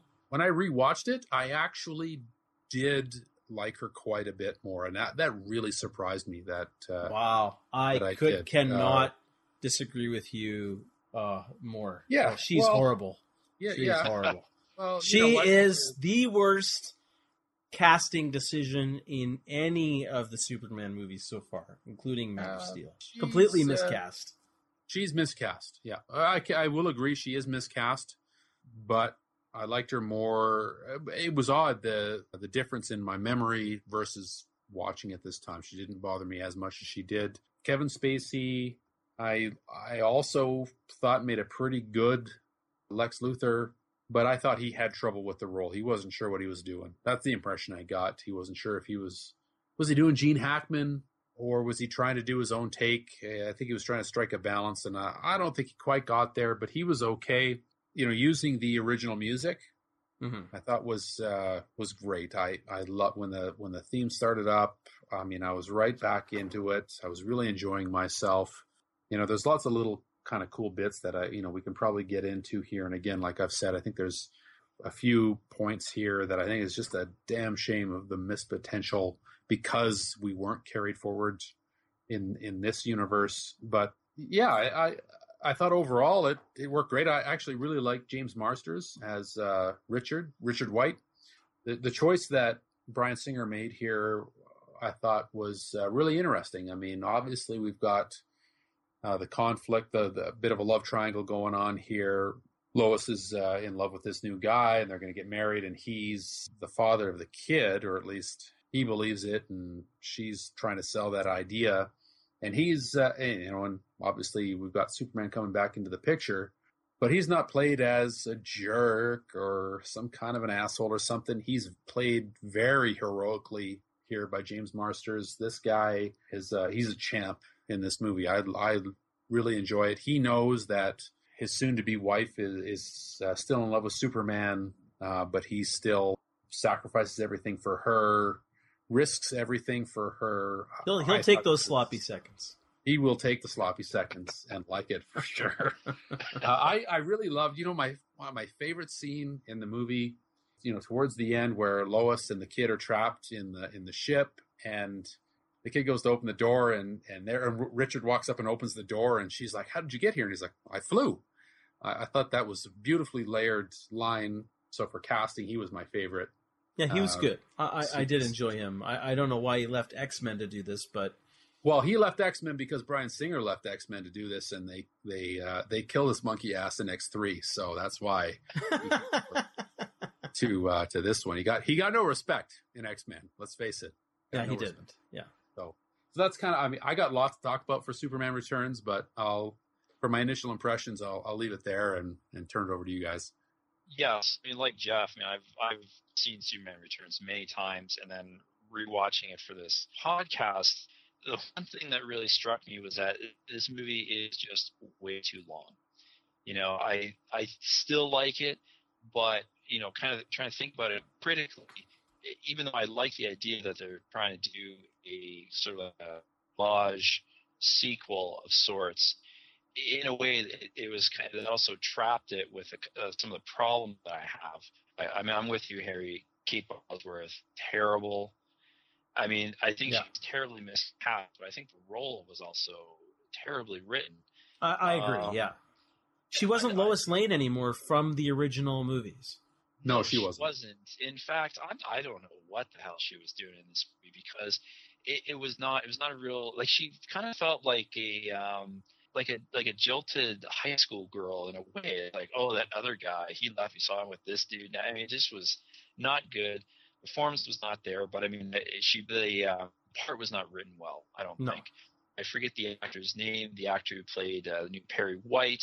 I like him, but he's still trying to be exactly like the Perry White. I'm like, why are we trying to do that? And Mhm. then Kevin Spacey, love Kevin Spacey, but you know, again, I agree with Geoff. I don't think he really knew what to do with the role because sometimes it feels like he's trying to be a little bit jokey like Gene Hackman was, and then go really scary all of a sudden. Yeah, like Uh, he he didn't have the charm, and also, I mean, he was smart. He knew what was going on, but he also didn't seem like he had the intelligence that Hackman had, and also there was a nuance to Hackman's how evil he could be, especially in the first one. Yeah. Uh, there's one line like I see a lot of people say Hackman's too goofy, he's too hammy.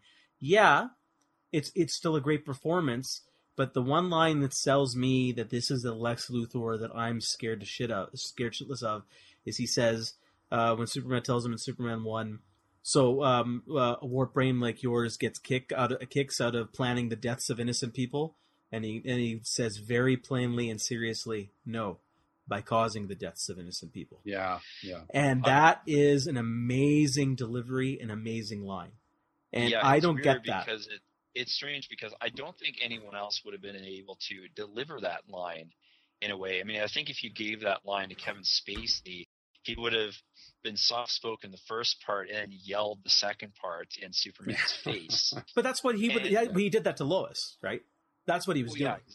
Well, yeah, and I mean, and to Gene Hackman's character, I mean, the way the character is written too is that uh, Lex Luthor at the time was, um, you know, not quite the. Uh, that was still the era of he was the evil scientist, and in Superman Returns, he's like, well, he starts off as an evil grifter. And then, then he wants the, the land thing again, which I don't. Again, it's kind of strange that we're retreading that but Brandon Ruth, I really like Brandon Ruth, especially in the things he's done after Superman Returns. I kind of, I really thought that after that after the uh, sequel for Superman Returns, like when that wasn't going to materialize, I'm like, oh, this guy's acting career is done. And I've really grown to be a fan of his. Uh, and but I really did like him in this movie, and I kind of liked his his take. Um, and obviously he was picked for you know well not 100% his looks but i mean that probably strongly influenced uh, his casting in this um, overall um, i like superman returns um, i i think it's just too long and i think the devotion that they have to the uh, richard donner films may have hurt them a little bit and also about Marsden there it's it, the thing was that I don't like him, even though he was actually I, I like him as an actor, and I do like the characterization. I didn't like him there; it felt odd, but he was actually a very necessary component of the story. Mhm. It's, uh, it's it's kind of a weird. When I watch it, I, I feel weird about it because I like it and I don't like it. Yeah, I understand. Yeah, I, I have similar reservations for for Superman Returns as you guys said. You know, it's interesting how Superman Returns is kind of a reboot, remake, or homage of what you when you say of Superman the movie, and Man of Steel is kind of even though it's kind of a hybrid, it's still it's dealing with Zod, which is Superman too. Eh, Going back to this movie, the problem here is is that it's it's a beat for beat remake. I mean, a replica of Superman the movie. I I, I made a whole list. I mean, I mean, I'm just going to list a couple of these things here. It starts off with Krypton blowing up. Luthor has another Miss Tessmacher. Miss Tessmacher's character has a heart of gold and does something nice at the end. Luthor going through a library looking where he can find kryptonite. You know, he's on the Kent farm. Jimmy, when he sees Jimmy, Jimmy mixes up his name. Again, he saves Lois from an aircraft accident, says the same line. She faints again. Clark getting stuck in a turnstile, saying the word swell, reference to Addis Ababa, still have another flying sequence, Lex dealing with the land, and then him, the cracks in the earth, and it is, it is a complete remake, beat for beat. There's nothing new here, and that's part of the problem, except with the Super Kid. You know, like, Yeah. that, that's the only thing. and that's and when I was watching it again for this podcast, I have you know the fact that they're they spend so much time trying to stay devoted to the original movie. I, I think kind of holds the story back. It's funny that you mentioned all those beat for, for beat things. I'm going to bring that up when we talk about Man of Steel. No, no, but I do want to say one thing. There is one element of Lex. He says a line in here that's well done by Spacey. He says, "Gods are selfish beings who fly around in little red capes who don't share their power with mankind." This is, even though I can see Hackman saying it, but this is now a slightly more modernized Lex Luthor that fans have been kind of clamming for. You know, the the power, the businessman Lex Luthor, who's I don't know, becomes president in the comics or or whatnot. He's not a scientist anymore. He's more of the powerful businessman who who manipulates and wants that power. So I did like that line, and that's the only the only line that I like that Kevin Spacey said in this movie. I liked Brandon Routh. Is it Routh or Ruth? I don't know. We'd have to ask him when we have him as a guest star on the podcast. well, I, am going to go Brandon Routh because that's what I've heard. Uh, I did I, like. I, I thought I heard as Ruth. Okay, so Brandon Routh. Um, um, I, I, did like him. I, I, feel sorry for the guy. I, I did like the fact, and I really appreciate that he didn't just go out and copy Christopher Reeve.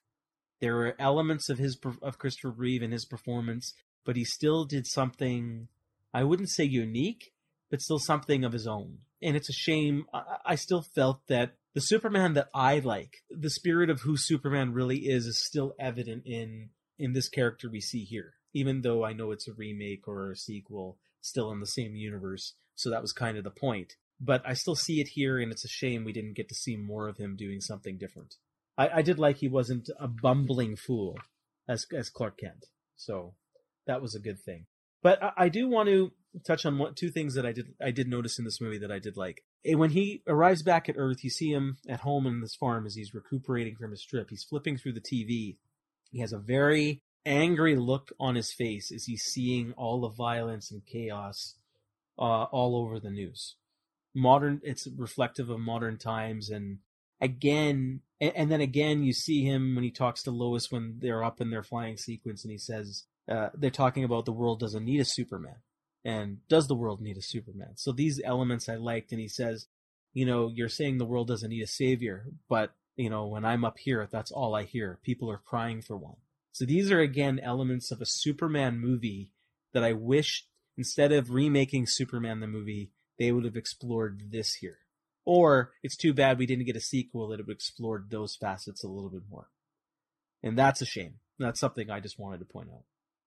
Yeah, I, oh man, I can't agree with you more. That aspect, and and along with a few others, I think is a real shame we didn't get to explore in a sequel to this to this film because you're right they were they raised some questions here that you can tell they were they were going to carry forward in in this new franchise and they and they never got the chance and while I know that I, you know, would have noted this the first time I saw it and in subsequent viewings when I was, you know, sitting down writing notes on this for for the podcast. I mean, I started a couple of points here. I'm like, ah, it's a goddamn shame because this is a really good question that they raised here, and they just did not get the chance to really explore this topic. And but they did, right? I, but they did get the chance. This movie was their chance, and they didn't well, explore. They just yeah, wanted but, a repeat soup, and that's the problem well, here. You're right. I mean, I mean uh, Bryan Singer. It's weird to say he had too much reverence for the source material here for the Christopher Reeve, Richard Donner movies. Um, you know, he wanted to set this in that universe too much, and that that hurt it. I mean, it's great because there's elements of that.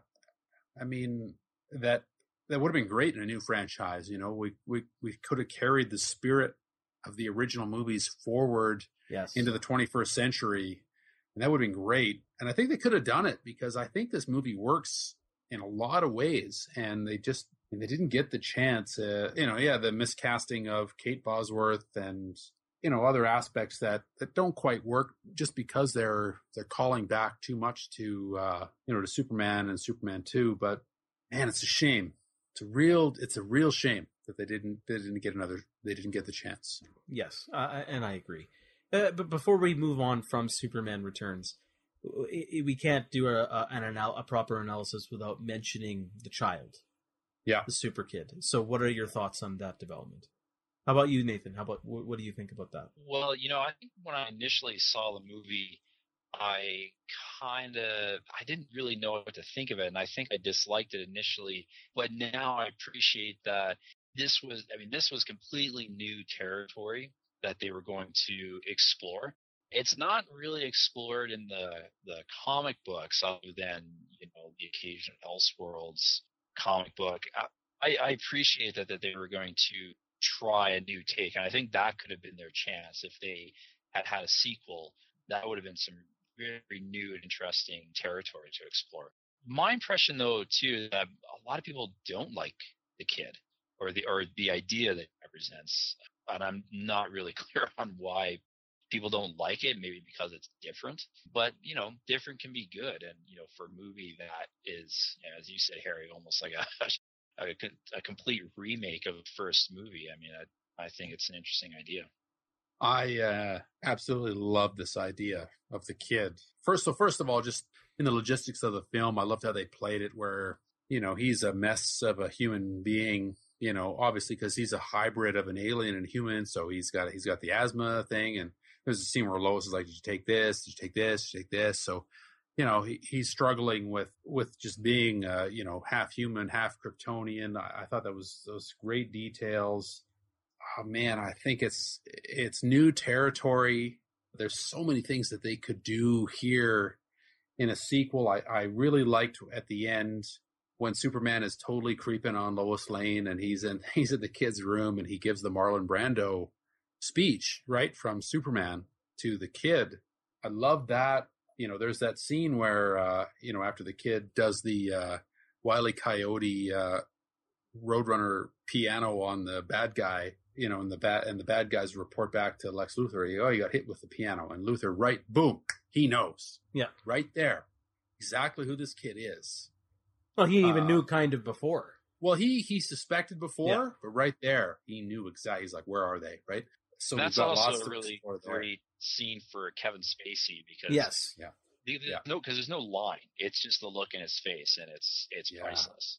Yeah. yeah, it is priceless, and uh, I mean, so I thought that uh, that was really neat. Nobody's dared to present the idea of Superman and his offspring with Lois Lane in what we would say as canon, right? We've, as Nathan said, we've seen some of this stuff in some Elseworlds comic books, some alternate realities. Usually, Lois just dies before she can give birth to a Kryptonian baby, but we've never had anybody who was like, "Nope, we're doing this. We're going forward and we're doing this. And Bryan Singer had the balls to do it.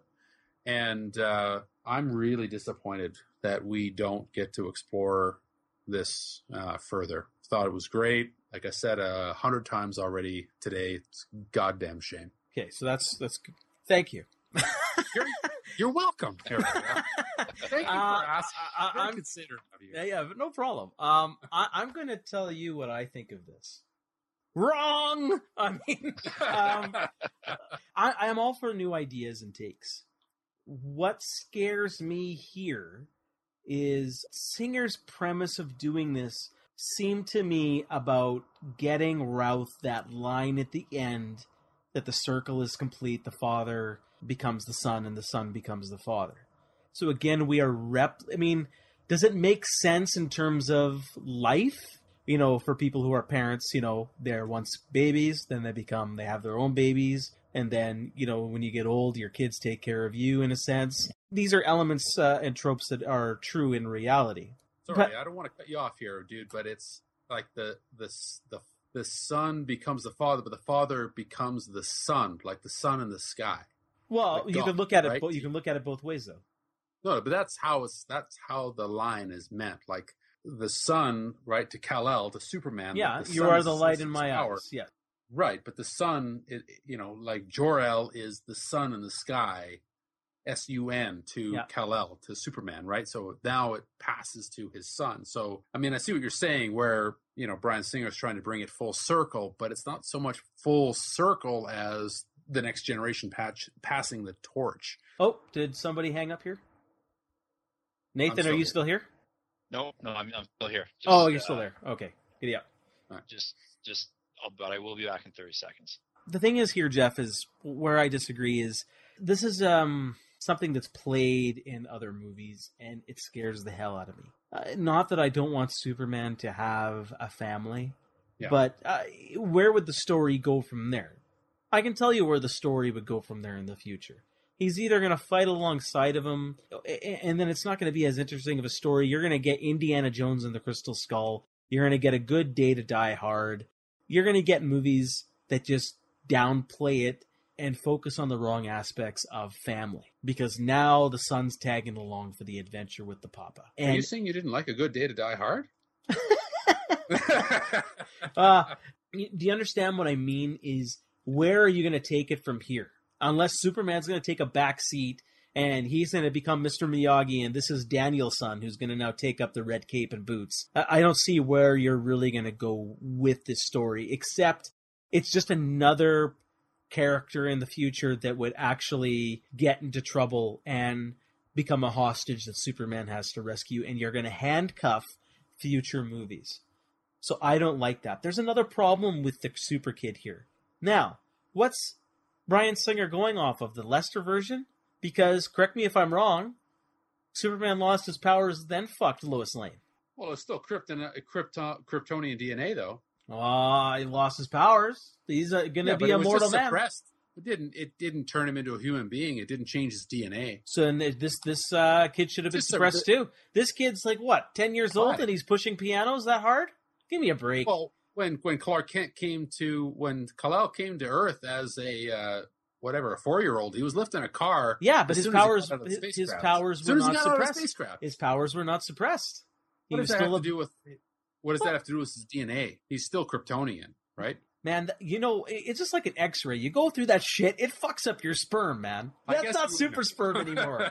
now you're gonna get into that debate where it's like, if it's super sperm, he's it's blasting through Lois Lane.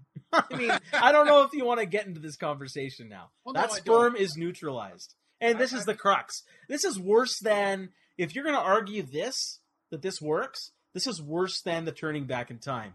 I'm sorry. Uh, I accept your apology, but you're wrong. Nathan, what do you think? I know you Well, skipped out a I- bit there. You know, it's funny. I- You know, years ago, when in the comic book, when they introduced the son of Bruce Wayne, Damian Wayne, I thought this is a terrible idea. But it actually kind of worked out. You know, because he was very dark and all, like borderline evil character.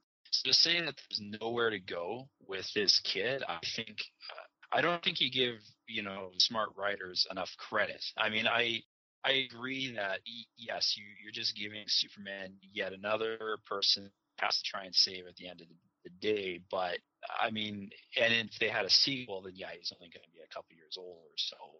But down the line, I I think that they probably have enough to to work with to make things to to make them different enough. You know, one of the other things with the certainly with Richard Donner films is the um, Superman opposes his Kryptonian father at the end, and so you could almost have this kid oppose Superman in some way, thinking that I'm doing the greater good. Then the, you know, I'm not a writer, so I mean, I, you know, all the thoughts are not formed in my head, but I think it has some possibilities. It could definitely go the other way, where it's absolutely terrible. But I appreciate the fact that they are trying something different. In a movie where they are borrowing everything from the Richard Donner films, it's it was kind of refreshing that they have enough forethought to say, okay, we need to do something different for the next one. And that's the part I like. As to whether or not the kid could actually work, uh, we'll never know. Yeah, and we'll never know. But yeah, it just scares the hell out of me because I have absolutely no faith in Hollywood that, you know, you're replicating a movie beat for beat and now you're introducing this and the next movie is going to be Superman 2 and instead of Lois Lane being ripped apart at the end or threatened to be ripped apart, it's going to be the Sun. Oh, but the Sun will then turn around and break the guy's hand or I don't know. You know what I mean? It's just it, it scares me when I see father son superhero like action movies or superhero movies because I haven't seen one that really worked yet. You could argue Last Crusade worked. Elements of it did, but it also dumbed down elements of Indiana Jones as well that I didn't like. Anyways, that's just me. I think that's I think that's a fair criticism for sure, and I I agree with your fears that you know that they would kind of take this and like oh make him we'll make him Superboy now Yeah. right or something ridiculous like that and I and yeah it could go I think it could go either way but I think that there there is there is possibilities there but I mean the, the point is moot because I mean they will never explore this Correct. and the in the the upcoming DC uh, cinematic universe. That's true. Okay, so final thoughts on Superman Returns. So obviously, you guys, I think we all agree that it didn't get a fair shake, and it's a shame we didn't see a sequel or a continue uh, a, a, a continuation of this universe. I mainly say that just because of the spirit of the character, not from what I see here. So the question I have for you is just based on this movie and this movie alone, do you recommend it? Yeah, I recommend this one. I, I agree with you, Harry. The the spirit of the character is here.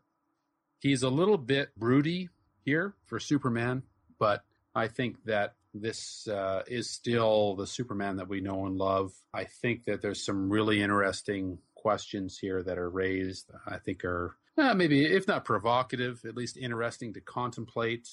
And aside from Superman's tendency to creep on Lois Lane, uh, which is a little unsettling, to be honest with you, I think there's a lot of cool stuff here. So yeah, uh, this is uh, this is a recommendation for me. Absolutely. Yeah, I absolutely uh, recommend it. Yeah, kind of like what Geoff was saying was that some of the themes are definitely there. I don't necessarily mind the fact that he's a little bit more on the broody side. I mean, I guess you kind of explain it away as you know him kind of returning at sort of this uh, you know these mixed feelings he has yeah I, but i absolutely recommend it Yeah, I mean, yeah, uh, in a sense, I agree with you, Nathan. I, I don't mind that there are elements that he is slightly broody. You, you know, I, I understand the argument that many fans have that he's just stalking and using his X-ray vision to uh, invade privacy and stuff. Um, uh, but but we're dealing with him and his the love of his life, so he's not doing that to a lot of people. He's just Okay, doing. so it's okay to stalk if as long as it's your your former girlfriend. Okay. Well, I mean, I think he just needed to know where he stands. Yeah, yeah, no, I agree. Yeah, you, yeah, because stalkers usually don't worry about the girlfriend. They just stalk random people. Yeah. Not, uh, Uh, anyways, uh, I can I can let that go. It's not a crux for me. What is a crux is the fact that this to me is, uh, as I mentioned already, it's too familiar. It's too the story beats are all the same, even though it's there are elements that are slightly different. And I'm not a fan of the story direction with the kid. The repetition and this story beat is what killed this movie in its tracks right here. I, I agree with you. I think it still made enough money to warrant a sequel. But anyways, this this universe dies here, unfortunately, because I do like the spirit of the character. But I cannot give this movie a recommendation from me. No, it it, it just fails as a because it, just repeats everything that's come before, and it, it was done better in the other movie. So when I watch this movie, I just say I want to stop watching it and I want to pop in Superman the movie, and that's the problem I have here essentially. So now let's because the podcast is getting longer. So let's move on to Man of Steel. I think we're going to have some interesting discussions here. So obviously this movie's pretty recent, so we really don't need to talk about memories of this movie or anything like that. I'll just let you guys tell me what your thoughts of this movie are, just to start the conversation. So Nathan, how about you you start us off here about Man of Steel? Well, I I love it. I love Man of Steel, even though it has. Uh, I, I mean, I could talk a lot about problems with Man of Steel, but I really enjoy it, uh, despite the fact that you know, again, we got a, a broody Superman. It's dark, and and I I just I know I'm jumping right to the end, but it's a pretty gruesome kill at the end, and but when I was rewatching it, I actually at one point thought, you know, you could almost recut Superman one and two and make a very similar movie to Man of Steel. You know, you've got you start on Krypton, and there's a and there's Jor-El having a disagreement with the Council, and then there's Zod. He imprisons on the Phantom Zone, and then he's on. You go. They they send Kal El to Earth, and everything down to uh, like in a small town and there's the army and fighting the Kryptonians. Like there's a lot of very similar things, and I thought that was very odd given Zack Snyder's comments that you know he he was he was shocked that people hung on to Christopher Reeve so much, and I love I love some of the action, and I really like Amy Adams as Lois Lane. Mm-hmm. Um, Mhm. I have a bit of a soft spot for Amy Adams. Is that a soft spot or a hard spot? Well, hey, hey, man. I, I, well, I maybe. both. Come on, man, it's a family show. Come on. about a family movie, no less. Yeah, I recognize a lot of problems that people have with Man of Steel and the darker tone. It it has none of he has none of the real charm that Christopher Reeve or even Brandon uh, Routh had as the character. But even still, like there are some things that I remember from the comic book in the '90s that were really present in in this movie, where he was like a, a stronger, slightly darker character who was kind of kind of a no nonsense type of Superman, which was a little different than Christopher Reeve. I loved Michael Shannon as uh, as Zod. I, I was kind of curious though as to why, and I want to know your guys' thoughts on this. So Zack Snyder said he didn't really, you know, he didn't really want to pay too much tribute to the Christopher Reeve. They want to make a clean break, and yet they have two Kryptonians that are almost like a, a complete ripoff of Ursa and Non. exactly. Yeah, if they are. like it's it's really it's a really odd choice because there's a great homage that I really love with uh, Jor-El showing you know Kal-El, you know the the whole story of Krypton, and there's kind of the one shot of you know when he's describing how okay well we shot into space, and it kind of it kind of looks similar to the uh, spacecraft from the, the first movie. Uh, that was a cool homage, but then to have Yeah. two Kryptonians that are not Ursa and Non, but they kind of are, but they're not. You know, you can't fault the action sequences. I think the action sequences work. And I did not. Everyone really complains about this. Is another thing I'd like to hear your guys' thoughts on is the scene at the end when they total Metropolis. I didn't have a problem with that. You know, if anyone, you know, for people who've, you know, unless you're a professional fighter, if, if you've been in a fight, you know, you're not really in control of the situation. That was sometimes the criticism there that, well, Superman should have taken it out of the city. I know I'm kind of delving into specifics now, but I thought, well, I don't know, I can kind of live with that. The movie, to me, works despite the fact that it is uh, almost a complete 180 departure of the tone of every Superman we've seen so far. I don't. It's certainly not my favorite Superman movie, but I I really like it. I think I may actually like it a little bit more than Superman Returns, even. Hmm, interesting. Actually, maybe a lot more now that I think of it. Yeah, I'm changing my answer. I like it a lot more than Superman Returns. Okay, that's good. So Geoff, yourself. Yeah, I'm a fan of Man of Steel. I think there's a lot of interesting things going on here. Just you know, just to go through high level here, I, I really enjoyed the the sci-fi look of Krypton at the start. Uh, there's some things that that kind of bug me that don't make a whole heck of a lot of sense there, but uh, the look is pretty neat. Uh, it's pretty similar to the opening of the original Superman uh, Christopher Reeve movies. There, you know, the the Zod Rebellion got some uh, similarities there, but I think that's kind of built into the mythology now. So I, it's hard to not do that now. One thing that really struck me, I, I really love the physicality of Henry Cavill. Uh, this guy's a fucking beast of a human being. Uh, he's a beast, but that suit it makes him a lot monster, bigger. man. Well, yeah, he's he's big. I like the fact that you know he he's he's not waxing his chest either. You know, he's the big hairy dude. I thought it was kind of neat. Like we people kind of I don't know if it's been talked about. I like the addition of the beard in certain scenes. I I thought that added uh, sort of a it grounded him a little bit. Thought it was a good choice. He's the most masculine version I think we've seen of Superman so far of uh, of Clark Mhm. Kent, and I like that uh, quite a bit. So I think that's pretty cool. I, I enjoy it. I mean, he's he's definitely a different take on the character right now. The earnestness, the innocence of what we've seen before, of the Christopher Reeve and the Brandon Ruth takes on the on the character is not here. I think we get a more emotional version of Clark Kent of Superman you know, for better or worse, it's different, and I I like it. I, I like seeing a different version of this character that we all know really well. I mean, you know, I'm a fan of the comic books. I've read, you know, lots and lots of issues of the Superman books. You know, I've seen all the movies. I, I like a slightly different take on the character. You know, you know, Zack Snyder's. You, you can criticize the guy. He's not a great filmmaker, but I think he's a I think he's a good filmmaker. Amy Adams, yeah, I, I liked her as Lois Lane. She didn't blow me away. My favorite part of the movie, I mean, there's lots that I really like about Man of Steel. Kevin Costner as Jonathan Kent really worked for me. And here's what I really loved.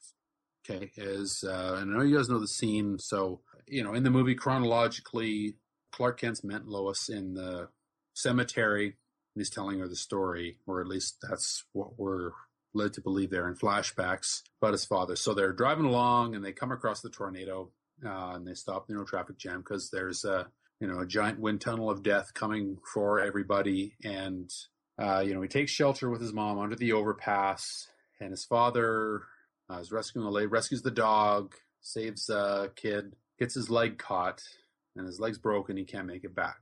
Hmm. When you tell- So. Clark Yeah. needs to make the choice. He's like, okay, I got to save him, and I'm going to reveal my, uh, myself. And the look on his face says he's going to go and do it. And then he, his father puts his hand up, gives a little shake of his head, and so now, so Clark needs to make the choice, right? Save him, save his father, or be revealed. And his father says no. So then the choice is, does he trust his father or not? Does he save him? And he chooses to trust his father and let him die. And I love the impact that they put on his death. Like in Superman the movie, he drops dead of a heart attack, and it doesn't. It's obviously impactful for him because he doesn't now. He's lost both of his fathers, right? But well, here, also, and I agree, this is a powerful moment in this film. One of the better moments of the film uh, in Man of Steel. But e- even in the first one, it's the point there is, is that even though he had all those powers, he still can't save a human from dying Yeah. of Yeah, natural causes. You're right, and that's uh, and that's one of the uh, prob or not problems, but that's one of the interesting features of the Christopher Reeve movies is with all of his power, there really is only so much he can do, even though he Yeah. can fucking travel through time. Here, it's the same problem. He's only so much he can do, but here he has to make the choice, and man, I love that they did that. I thought that was really interesting. They have never done that before, as far as I know, in the books. So See, I'm gonna I'm gonna counter you on this. You're interpreting it as this was his choice, but It I was his I- choice, though. I- no, He no, had to okay, oh, he he did. gonna. In, in a sense, yes. But let's look at it from uh, a child abuse standpoint. His father That's was interesting. this got this got dark.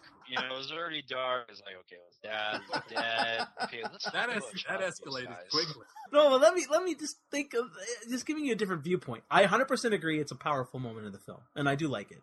I'm glad it's a different take, but I don't necessarily 100% agree with your interpretation that he was sitting there with the choice. His father made the choice for him. His father has been telling him, even though he's been kind of saying it in an open way, eventually you're going to have to make a choice. Eventually you're going to have to make a choice of what kind of man you're going to be. But he's also shown that you cannot reveal yourself. You are going to be a farmer. You are going to do this. No, no, I disagree And, and then he also says he puts up his hand and says, "No, you're not coming." So, out of No, no. respect for his father, he's trusting his father. You're right. I'm just arguing with you that he's not necessarily making a choice there. He feels No, like I- maybe he doesn't have a choice, and that's part of the paranoia here. Is he feels the world isn't ready, and it's a valid question. Yes, right. Well, and that is a valid question. Either way you cut it, I think there's really interesting questions to be asked here. I, I, I don't. I think because his father has already said it's like you're going to change the world, and you need to decide what kind of man you're going to be. So I don't think that that Jonathan Kent is is assuming that you know this alien from another world who can you know shoot lasers out of his eyes is going to be a farmer for the rest of his life. He knows he's going to change the world. Yeah, and, I, and I thought that it and I agree with time, you. right? I'll agree with you because the last shot of the movie make uh, says what you're saying, Yeah. um, which is a great shot. But Yeah. I, I'm just saying, even though I think Jonathan knew he was going to change the world for the better, he was so scared, and the mom was scared too. She admitted it Yeah. later Yeah. that the world isn't ready, and he wouldn't be ready, and they're Well, also and not ready to, to Yeah, let go of their yeah. son.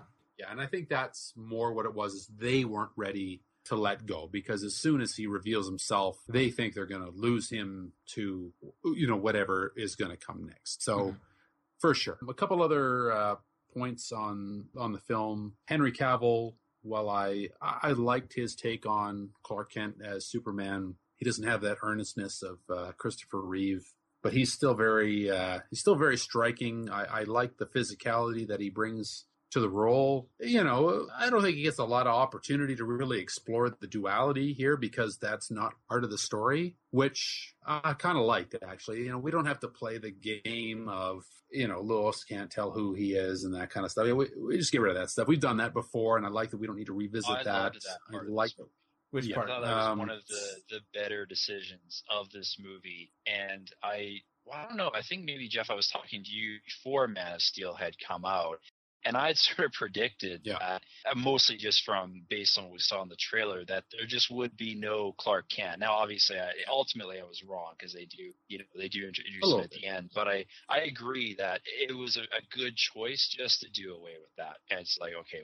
She knows who he is We've right from the start. Yeah, and- And I remember you saying that, yeah. And I, Yeah, I agree, and I think you probably read like an advance script in order to make that prediction. But uh, okay. that was all. It was all from the trailer. It was all from the trailer. Sure, sure. I don't want to wrap up my thoughts here, but just the sort of my initial impressions here. This goes for Man of Steel and Superman Returns. I really dislike the Christian imagery here, the the cross, uh, the crucifixion scene. Uh, this The- happens in the Man on your nose imagery. You mean? Yeah, Oh, I- exactly. didn't I mean. I didn't. I didn't see any.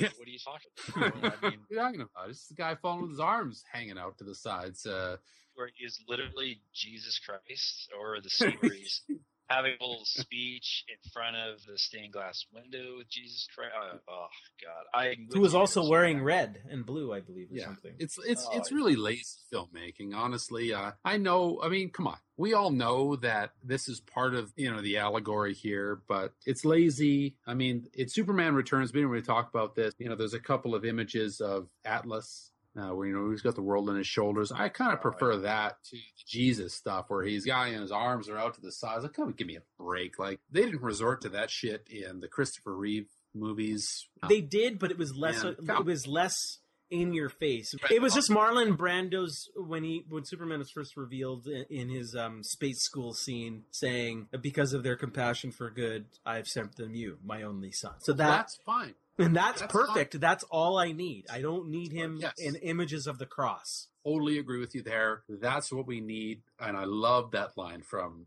from Marlon Brando. Yeah, and Yeah. that's just good writing, and that's the I've mythological beauty of the the original. But anyways, I'm gonna give you my thoughts Go. quickly. First thoughts on Man of Steel. I do love the physicality of this movie. You finally do get to see Superman in action, and I agree with you guys that I do like the fact that Lois Lane knows who he is to begin with. What I don't like though is the fact that she's calling him Clark in front of everybody. Uh, you're talking about the Oh, pol- yeah. the police, the military. So not only not not okay. So that's that's something that's not going to ruin a movie. But then the whole world She's knows of ear, now. she's out of earshot. No, yeah, no, she's no. out of earshot. That's what I thought too. No, no, she's no, out of no. earshot. She's not out of Okay. earshot. But then now you have the aliens going to the Kent farm, the aliens going to Smallville. She tracked it down way too easily to get to Pete Ross, like from all these other odd jobs to get back to Pete Ross. It's a little too coincidental, a little too easy, and I am going to have a hard time believing the whole world will not know he's Superman in the next movie. And, and this kind of goes from where I'm going to lead into the conversation here is I don't like this movie on its own. To me, this movie, and I think I told you that, Geoff, um, when we saw this uh, on opening night or opening weekend, is I need to see where we're going to go with this movie. For me to really judge, is this movie any good?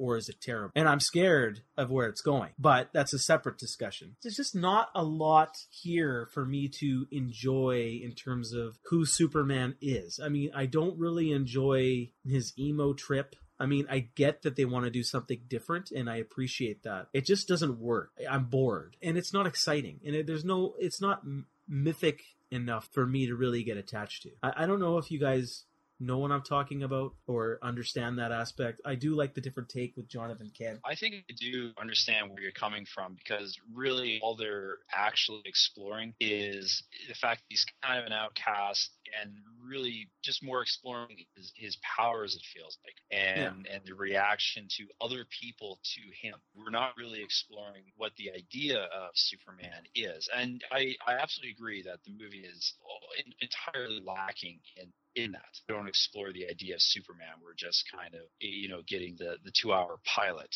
for future movies, right? That's what we're Yeah. having. I mean, but okay, well, no, I'm cutting you off. You- Okay, so there's there's another couple things I, I want to mention that I find interesting on this. And again, it's a different take, so I appreciate it, but I don't know if I necessarily like. Jor-El is not really talking about him initially being a leader. His initial thoughts are he's going to be a god to them. Then this information, this stuff, uh, storyline, which I don't like about the Codex. Instead of him inspiring humanity, is it his goal to really send the Codex there and naturally breed with humans so he can just really pass on Kryptonian DNA and then they'll become a hybrid race? Is that kind of the point here? I I'm- kind of wondered that too, and I I remember really only notice it watching it for this podcast. So I usually just fast forward all over that kind of stuff because it is a little boring. But I I kind of wondered at one point, like, what was the whole point of sending the codex? Because then later on, it seemed to be, and this was a real problem. I thought it seemed to be important to Jor-El Right. later in the movie. Jor-El wanted to preserve the Kryptonian heritage in the race. He didn't want to do it at the expense of humanity, like True, but he also did. said the Kryptonians had their time. He's a product of their failures. well. So Superman- if Su- yeah. but if Yeah. Superman is a Yeah. natural birth,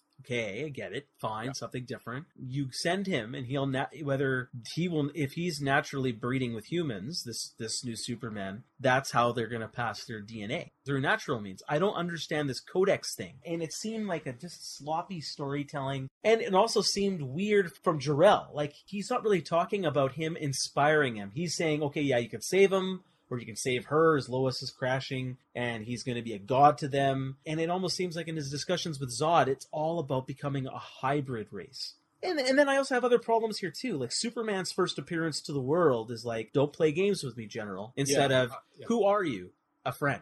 These are the drastic contrasts here.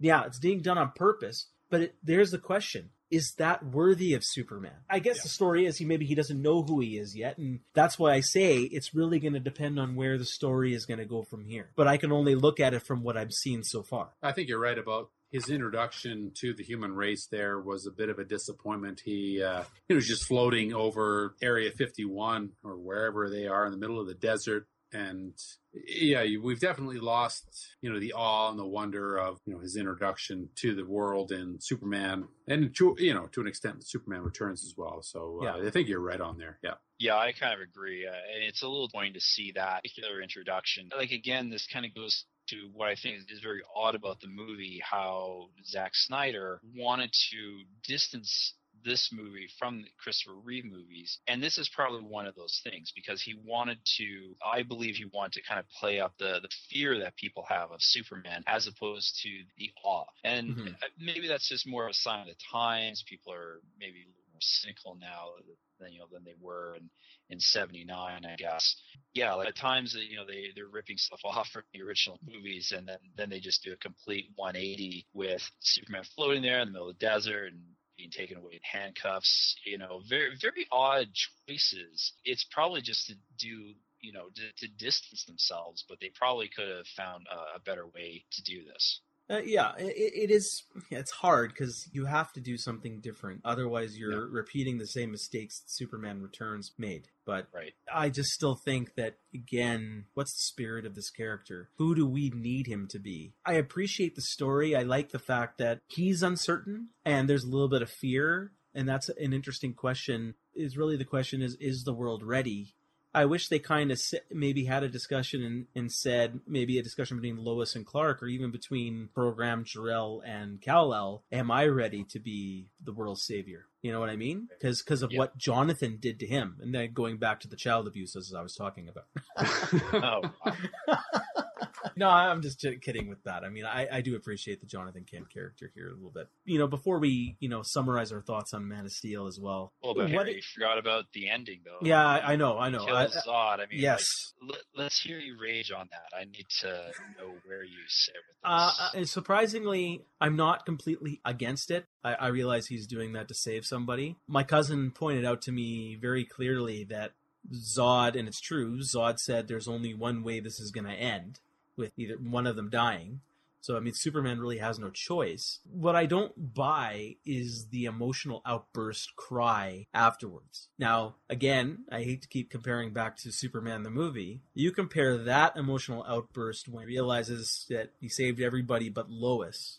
I bought that scream and that cry to the heavens, and I didn't buy this one. And I remember I, Oh, tell uh, I, I told Geoff that upon the initial release as well. I didn't buy it at all. It just I- seemed I, forced. hundred percent agree. It doesn't have nearly that that resonance that that scream at the end of the original Superman has. My bigger problem with him killing Zod is that you know I always feel that the character of Superman will always find another way, right? I mean that's kind of you know how a lot of superheroes are, especially with with DC, that they can always find an alternative. Mhm. And I found was the most disappointing thing in this movie that they not have found another way for him to stop Zod without killing him. Now, obviously, they, they kind of wrote him into that corner so that he had no choice. But you know, they they could maybe come up with something a bit different. But I I really feel they missed the mark. And again, I think that this goes the whole thing where they thought they probably thought that oh, no one would believe that we would go that far, and then they do, and it's supposed to be shocking. But really, I feel it's more disappointing than it is shocking. Yeah, and I agree. My, my disappointment with Superman not finding another way is not really about Zod the the snapping his neck, even though I think that was a bit gruesome. For I think they could have found a less direct and harsh way of Superman just dealing pull his with head it. right off. yeah, Yeah, just like just like Mortal Kombat. yeah, fight, finish him. heart out of his chest. Honestly. I can tell you, I pretty much had that thought in my head. Just finish him. But the reason why is because I was getting bored of, and this is going back to where mo- action movies or superhero movies are today. The last fight with, I like the Smallville fight, and that was almost enough for me. I didn't like any of the other additional fighting that happened in this movie. The Metropolis fight, uh, the Zod fight, I felt that it was too much, and it went on for far too long. You know, a lot of people call it destruction porn now. I I just call it, you know, showing off. It's just like, it- it's the same thing in Avengers. You know, after five minutes of seeing these superheroes get together and it's cool, I'm done, but it goes on for another 25 minutes. A CGI fest, which is just boring. It gets dull. And it doesn't help that it's all CGI and not real. So, what are your thoughts on that? I, I think we should just lightly touch on that quickly here. That's why I was saying I was kind of just kind of ready for this to be over at this point. Uh, What did you guys think of the, the ending here, even the whole battle? I agree. Uh, it just got boring after a while. I mean, it was too much for sure. You know, I didn't care about you know them fighting through the streets of Metropolis there, and I don't know. I don't have a problem with you know all the CG action and the destruction porn, if you will, but it doesn't have any emotional significance. If it did, if they found some way to make it relevant, then you know, then sure, they could do all that uh, destruction porn as much as they wanted to. I think it'd be fine. But you're right. After a couple minutes, it's you know, it's kind of meh.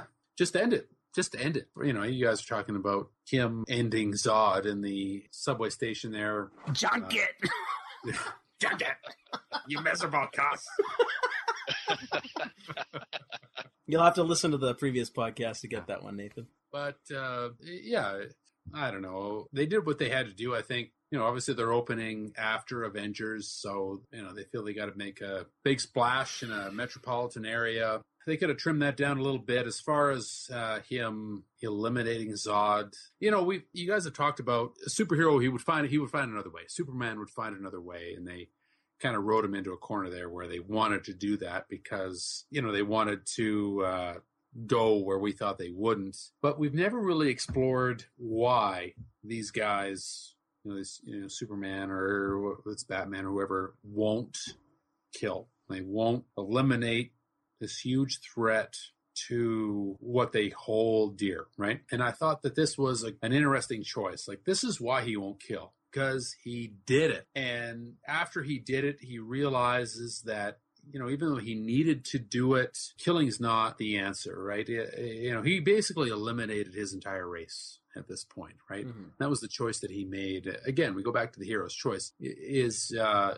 well, it's Sophie's choice. It's two bad decisions, two bad choices, and he has to make a decision. And so he decides to sacrifice his own morality for the greater good. And I thought that was really interesting that they that they did that. I hope that they pick up that thread going forward. I'm not sure that they're going to, but we'll see. So there there you go my views on Man of Steel may change depending on where, where it would go. Why, why, don't we? Why don't you just give me your final thoughts? Do you, do you you recommend Man of Steel, Geoff? I do recommend Man of Steel. I think there's enough going on here that you know for the character. There's some things here that we've we see in Man of Steel that we haven't seen in previous movies. And while Henry Cavill doesn't have the earnestness of Christopher Reeve, he brings other things to the role. I think are interesting. The physicality, think is good. Uh, it's a sort of a different view. We don't get the bumbling uh, Clark Kent. We don't get the bullshit uh, Lois Lane. Oh, who's you know this doesn't know who he is. So I think that's pretty cool. It's big. It's bombastic. Hits you over the head a little bit, but yeah, it's a recommendation for me.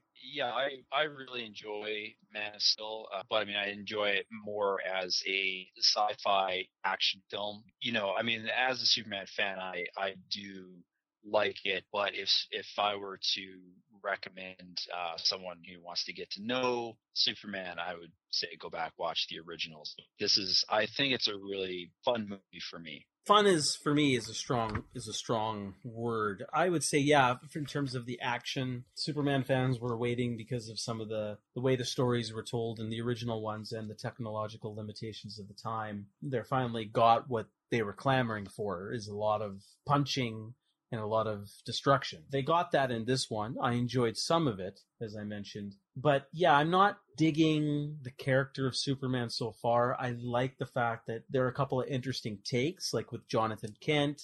I just wish they explored that a little bit more with Kal-El himself. More in the sense that, is the world ready, but then is he ready? And I really didn't get that. They just kind of said, as soon as he found out, oh, my daddy's giving me a suit, okay, I'm I'm gonna go, but why? Because it's not about inspiring the people. I'm confused on the message. And for me, that's why this is a meh.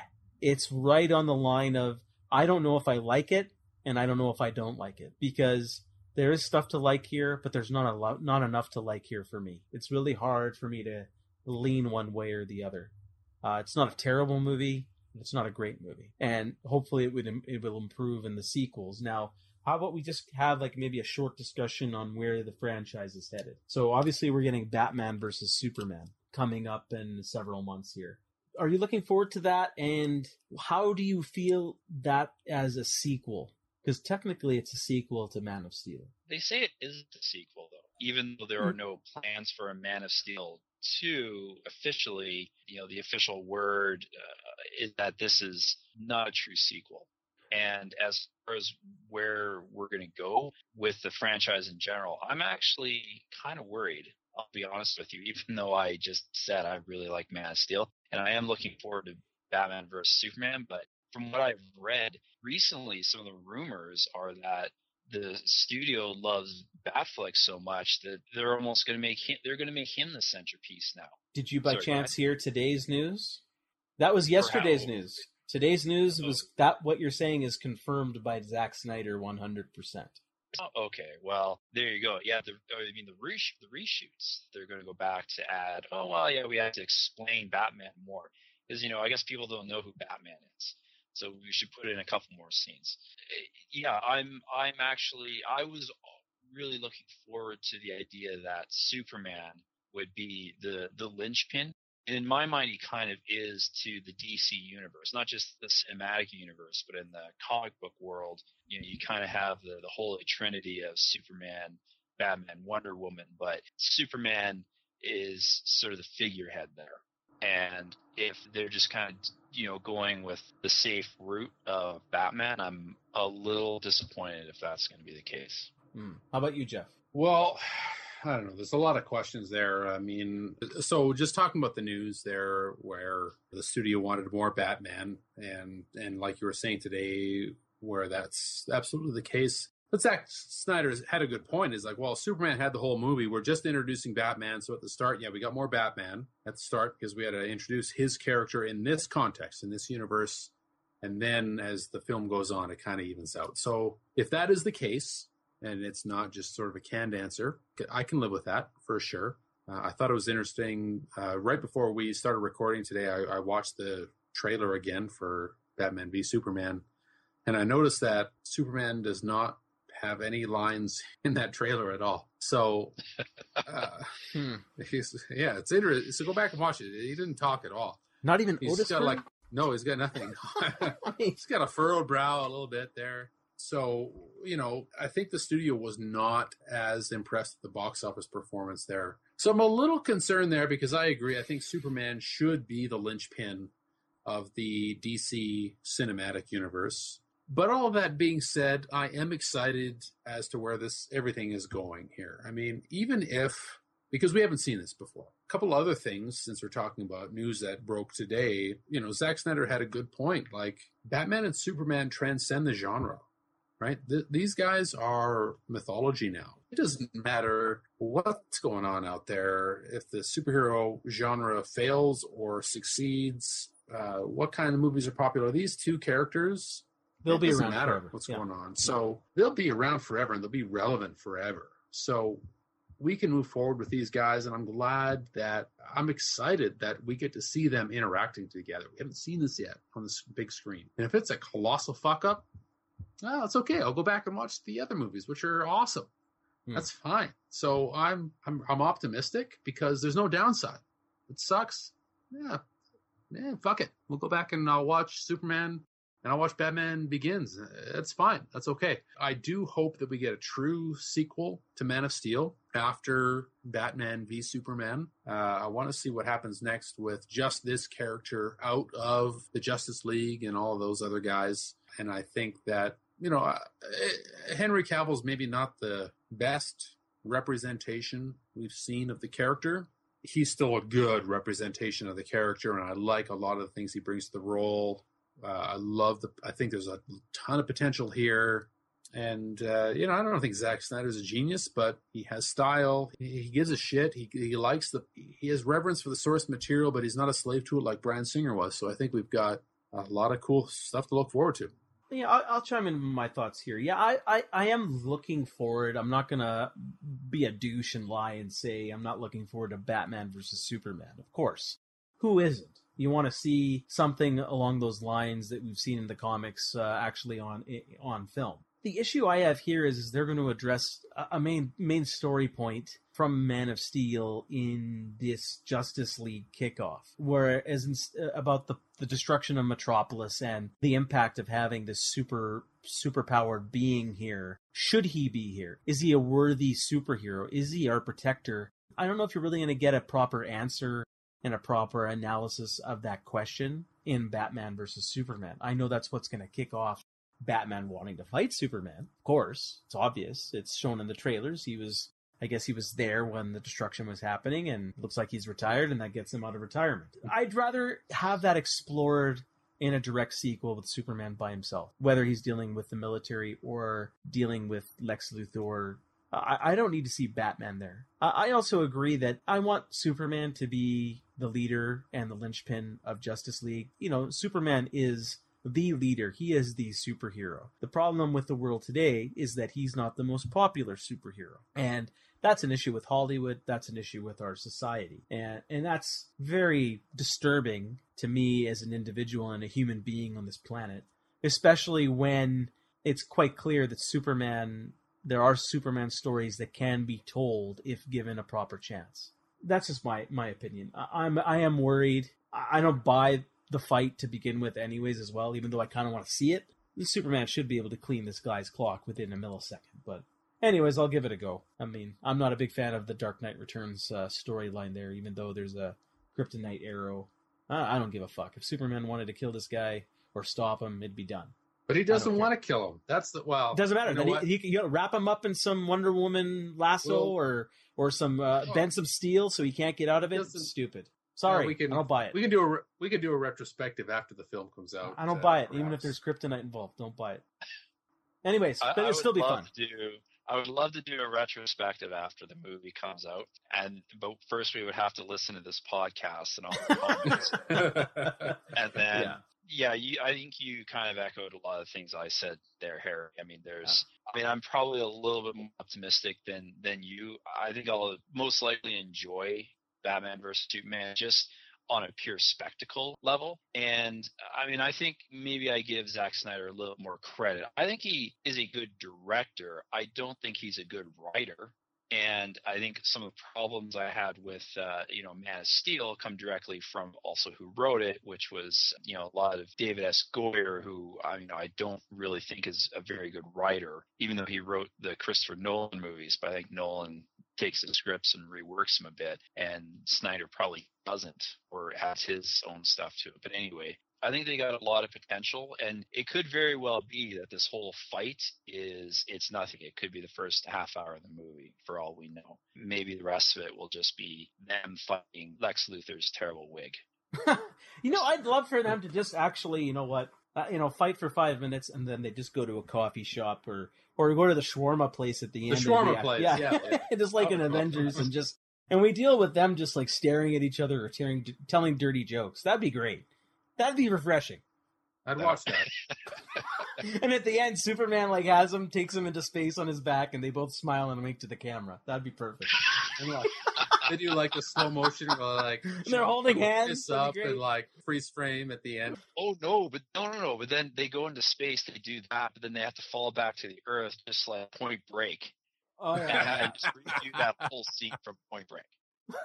yeah, that'd be great. Okay, so guys, uh, you know, we're long in the tooth here for this one. It's been fun, but we should probably wrap it up. How about just a, a quick thought for a fun ranking of all the films, the the four Chris Reeve films, Superman Returns, Man of Steel. Geoff, shoot first. Can you do a ranking in your head here and tell us Yep. what it is? Uh, Yep. Best to worst or worst to la- uh, worst to gonna- best, whatever you want. Worst. I'm gonna go worst to best here. I wrote them down at number six. Uh, Superman the movie with Christopher Reeve. Just a terrible, awful. no, uh, I think we're probably in agreement here. Uh, the worst uh, Superman four Quest for Peace is uh, a bag of shit. Um, you know, Nuclear Man's okay. Uh, anyway, uh, number five, Superman three got a couple moments that are okay, but not a lot to redeem it here. Then uh, Superman two for me. Wow, that low. Well, you know what? It, the six, you know, Superman four and Superman three are way down there, and everything else is pretty close. But Superman two, really solid. Lots of great uh, moments in this movie, but it does have trouble lasting uh, to today. The uh, it doesn't age quite so well. Man of Steel is next on the list for me. I really enjoy a lot of elements here, and I'm excited for where it's going. And then, uh, okay, I'm just taking these just so nobody crucifies me or eggs my house or hunts me down. Just these are my enjoyment factors in watching these movies recently here. Uh, next up is Superman, the movie with Christopher Reeve. I don't think anybody can disagree that this is a great film. I have my problems with it. You know, going back in time probably is what bumped this down to my second favorite. I'm not saying this is my favorite forever, but in my just right now, off the top of my head, Superman Returns Oh, my was goodness. my number one. Yeah, I know. I know. I'm I'm going off the board here, Oh, but you are. You'll find eggs at your house. Trust me. yeah, well, that's okay. Uh, the- you know, for you and your your stature, you can probably manage to throw eggs at the top of my basement window. So I'm not too worried about it. Um, you know, quick piece on here. The reason why I chose Superman Returns right now is because I thought Bryan Singer took the most chances with the story he was trying to tell here. But there's some really interesting pieces. Uh, I love the direction. I love the cinematography. It, it misses in a, in a lot of places. There's no question about it. But I thought it raised the most interesting questions about the character that nothing else did, and thought it was a goddamn shame that we didn't get to see more of this. So there you go. okay, sounds good. Nathan. Okay, well, I'll go in the opposite direction, best to worst. So for me, I would say best is uh, Superman the movie. Number two on my list would probably be Man of Steel. Three would be Superman 2, and then Superman Returns, Superman 3, and Superman 4 Quest Peace. I think Superman still is my number one Superman movie. It really catches the captures the character. Despite the ending, I think the movie as a whole works. And you know, uh, we never really touched on anything regarding cinematography. And Geoff, you just brought it up now. First movie has Oh, amazing. great cinematography. Geoffrey Unsworth. One thing, because I was really looking for that when I was watching it for this podcast, and I, I really loved the uh, shots of his early days in Smallville. I mean, Yes. those are some great wide shots on. Well, I don't know if they shot in Kansas. It was probably Alberta. No, it's. Alberta. Yeah. Okay. Oh, I thought I recognized it. Okay. It's my backyard, Uh, man. You know, and and, oh, that was you on the field there. Yeah, I, I, it's a movie that is very charming and very watchable, and I have so many warm feelings of you know growing up with this movie. Uh, it's just great. Okay. Yeah, I'll go in the in the the reverse order. I mean, worst to best. Again, these are just my favorites as they stand today. Not in terms of the best movies, just like, Geoff did and you did, just the favorites. So Superman four, I think we agree across the board. The worst. I like the message, but um, in what it could have been, just the budget just really hurt it, and it ended up just being terrible. You guys might be surprised at my next worst, Man of Steel. Not surprised. Not, Not for surprised. you. Not No, surprised. yeah, no, I guess not for me. This one will climb if they do sequels justice, because it heavily depends on what comes next. As a one-off, I find it really disappointing. Uh, I just, it's not fun. It's not epic. It's a lot of action, but uh, I got tired of that after 20 minutes. So I, I needed more there. Then Superman Returns. I like a couple of elements, as you mentioned, Geoff, of Superman Returns. I just wish they explored something more instead of just uh, beat by beat uh, replay of Superman the movie. The other pro, even though I like Routh, I I think as you mentioned, Spacey just didn't find the right element of portraying Luthor, even though he had one or two okay moments. Kate Bosworth was terrible. There was no chemistry between her and Routh, in my opinion, and that was a big crux of the movie. I, I, even though I like the spirit of the character, they just unfortunately they didn't do anything new too much. So that's why it's down there. Superman 3 is my next one. The reason why I say it's a little higher is at least I got something different to explore with Clark Kent in Smallville with Lana Lang. I love the duality between the evil Superman and the good Superman. I also find the movie funny and quotable, even though it's ridiculous. We as we talked about it, right? It's just it's just I can pull out so many quotes from that movie, and this is my favorites list, so uh, that's why it's up there and then Superman 2, and then Superman the movie. Again, we talked about why Superman, for me, the best movie. I I just think it's the best superhero movie ever made yet, still. It's just so epic and it's simple in nature and tells a mythology story in that very classic Joseph Campbellian way that we saw with the original Star Wars as a, as a comparison example. You know, what I like about this as well, if people want to start saying, well, I want a gritty take on Superman. Well, guess what? He's not here fighting a superpowered villain. He's saving us from the evil, selfish greed and corruptibility that we as human beings are and have always been. He's there to inspire us to be better. That's what I want in a Superman movie. And I got it here, and that's why it's my favorite. I mean, then we're talking about the acting. Chris Reeve is still the best Superman Superman yet. I think he's the best casting of any superhero character yet. We could talk about Wolverine or Batman or other Spider-Man or anything else or Iron Man. I still think he's the best casting choice yet. I mean, I know that's argued by many people, but uh, I also love Hackman. A lot of people don't like his hamminess, but I, I still think that there are elements there that make him truly evil. And as we talked about several times, the spirit of who Superman needs to be is defined perfectly here. In a world that really needs a hero to inspire us, I, I look no further to this guy. I don't want to see Batman leading the way. I, I don't want to follow that guy with a 10 foot pole. When I see Christopher Reeve, and it's a little cliche, but when I see him floating through space at the end of the movie and he smiles and winks in, at the camera, breaking down that third barrier, to me, he's that protector. It's a feel good moment, makes me feel he's watching out for all of us. And I love that. And that's it. All right. That does it today, guys. Um, unless you guys have any other thoughts. I had one final thought. I was uh, thinking about this as I was watching the Christopher Reeve movies. Uh, I mean, you kind of touched on a bit, Harry. The influence of that movie, even just the first one, I think has really resonated through all of Superman to follow. And everything from like all the TV shows and even to the comic book. I think they probably changed the comic book slightly to fit, you know, the Christopher Reeve version.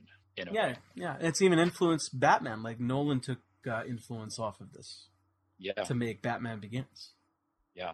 I think I agree. I mean, I think we can agree that Christopher Reeve is, you know, probably the quintessential version of, of the character here. But, uh, you know, what, let's face it. I mean, what's great about the character is that we still get to experience different versions of this guy on the big screen and different mediums. And, you know, even though Christopher Reeve is gone, God rest his soul, you know, we get to see his influence uh, still today and going forward to the future. I don't know about you guys, but I'm I'm I'm pumped to see what's next. I'm excited to see what's next too. I just hope it's worthwhile and inspiring. That- That's what I want. I'm tired of these droopy superhero movies now. The, the world has just gone to shit, and it's just getting worse.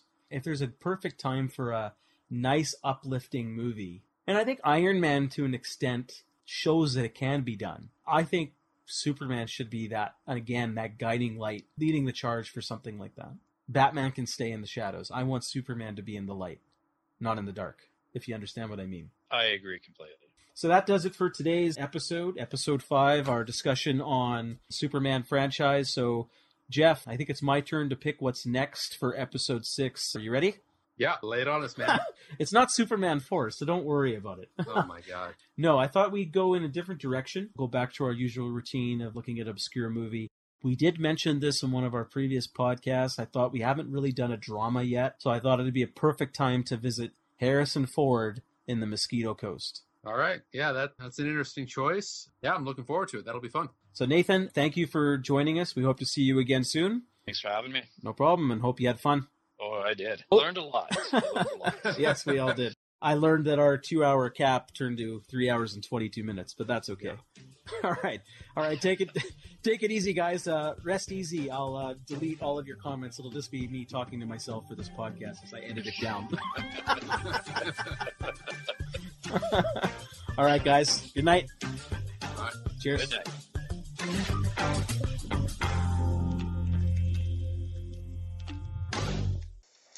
He didn't die. I asked you to kill Superman, and you're telling me you couldn't even do that one simple thing.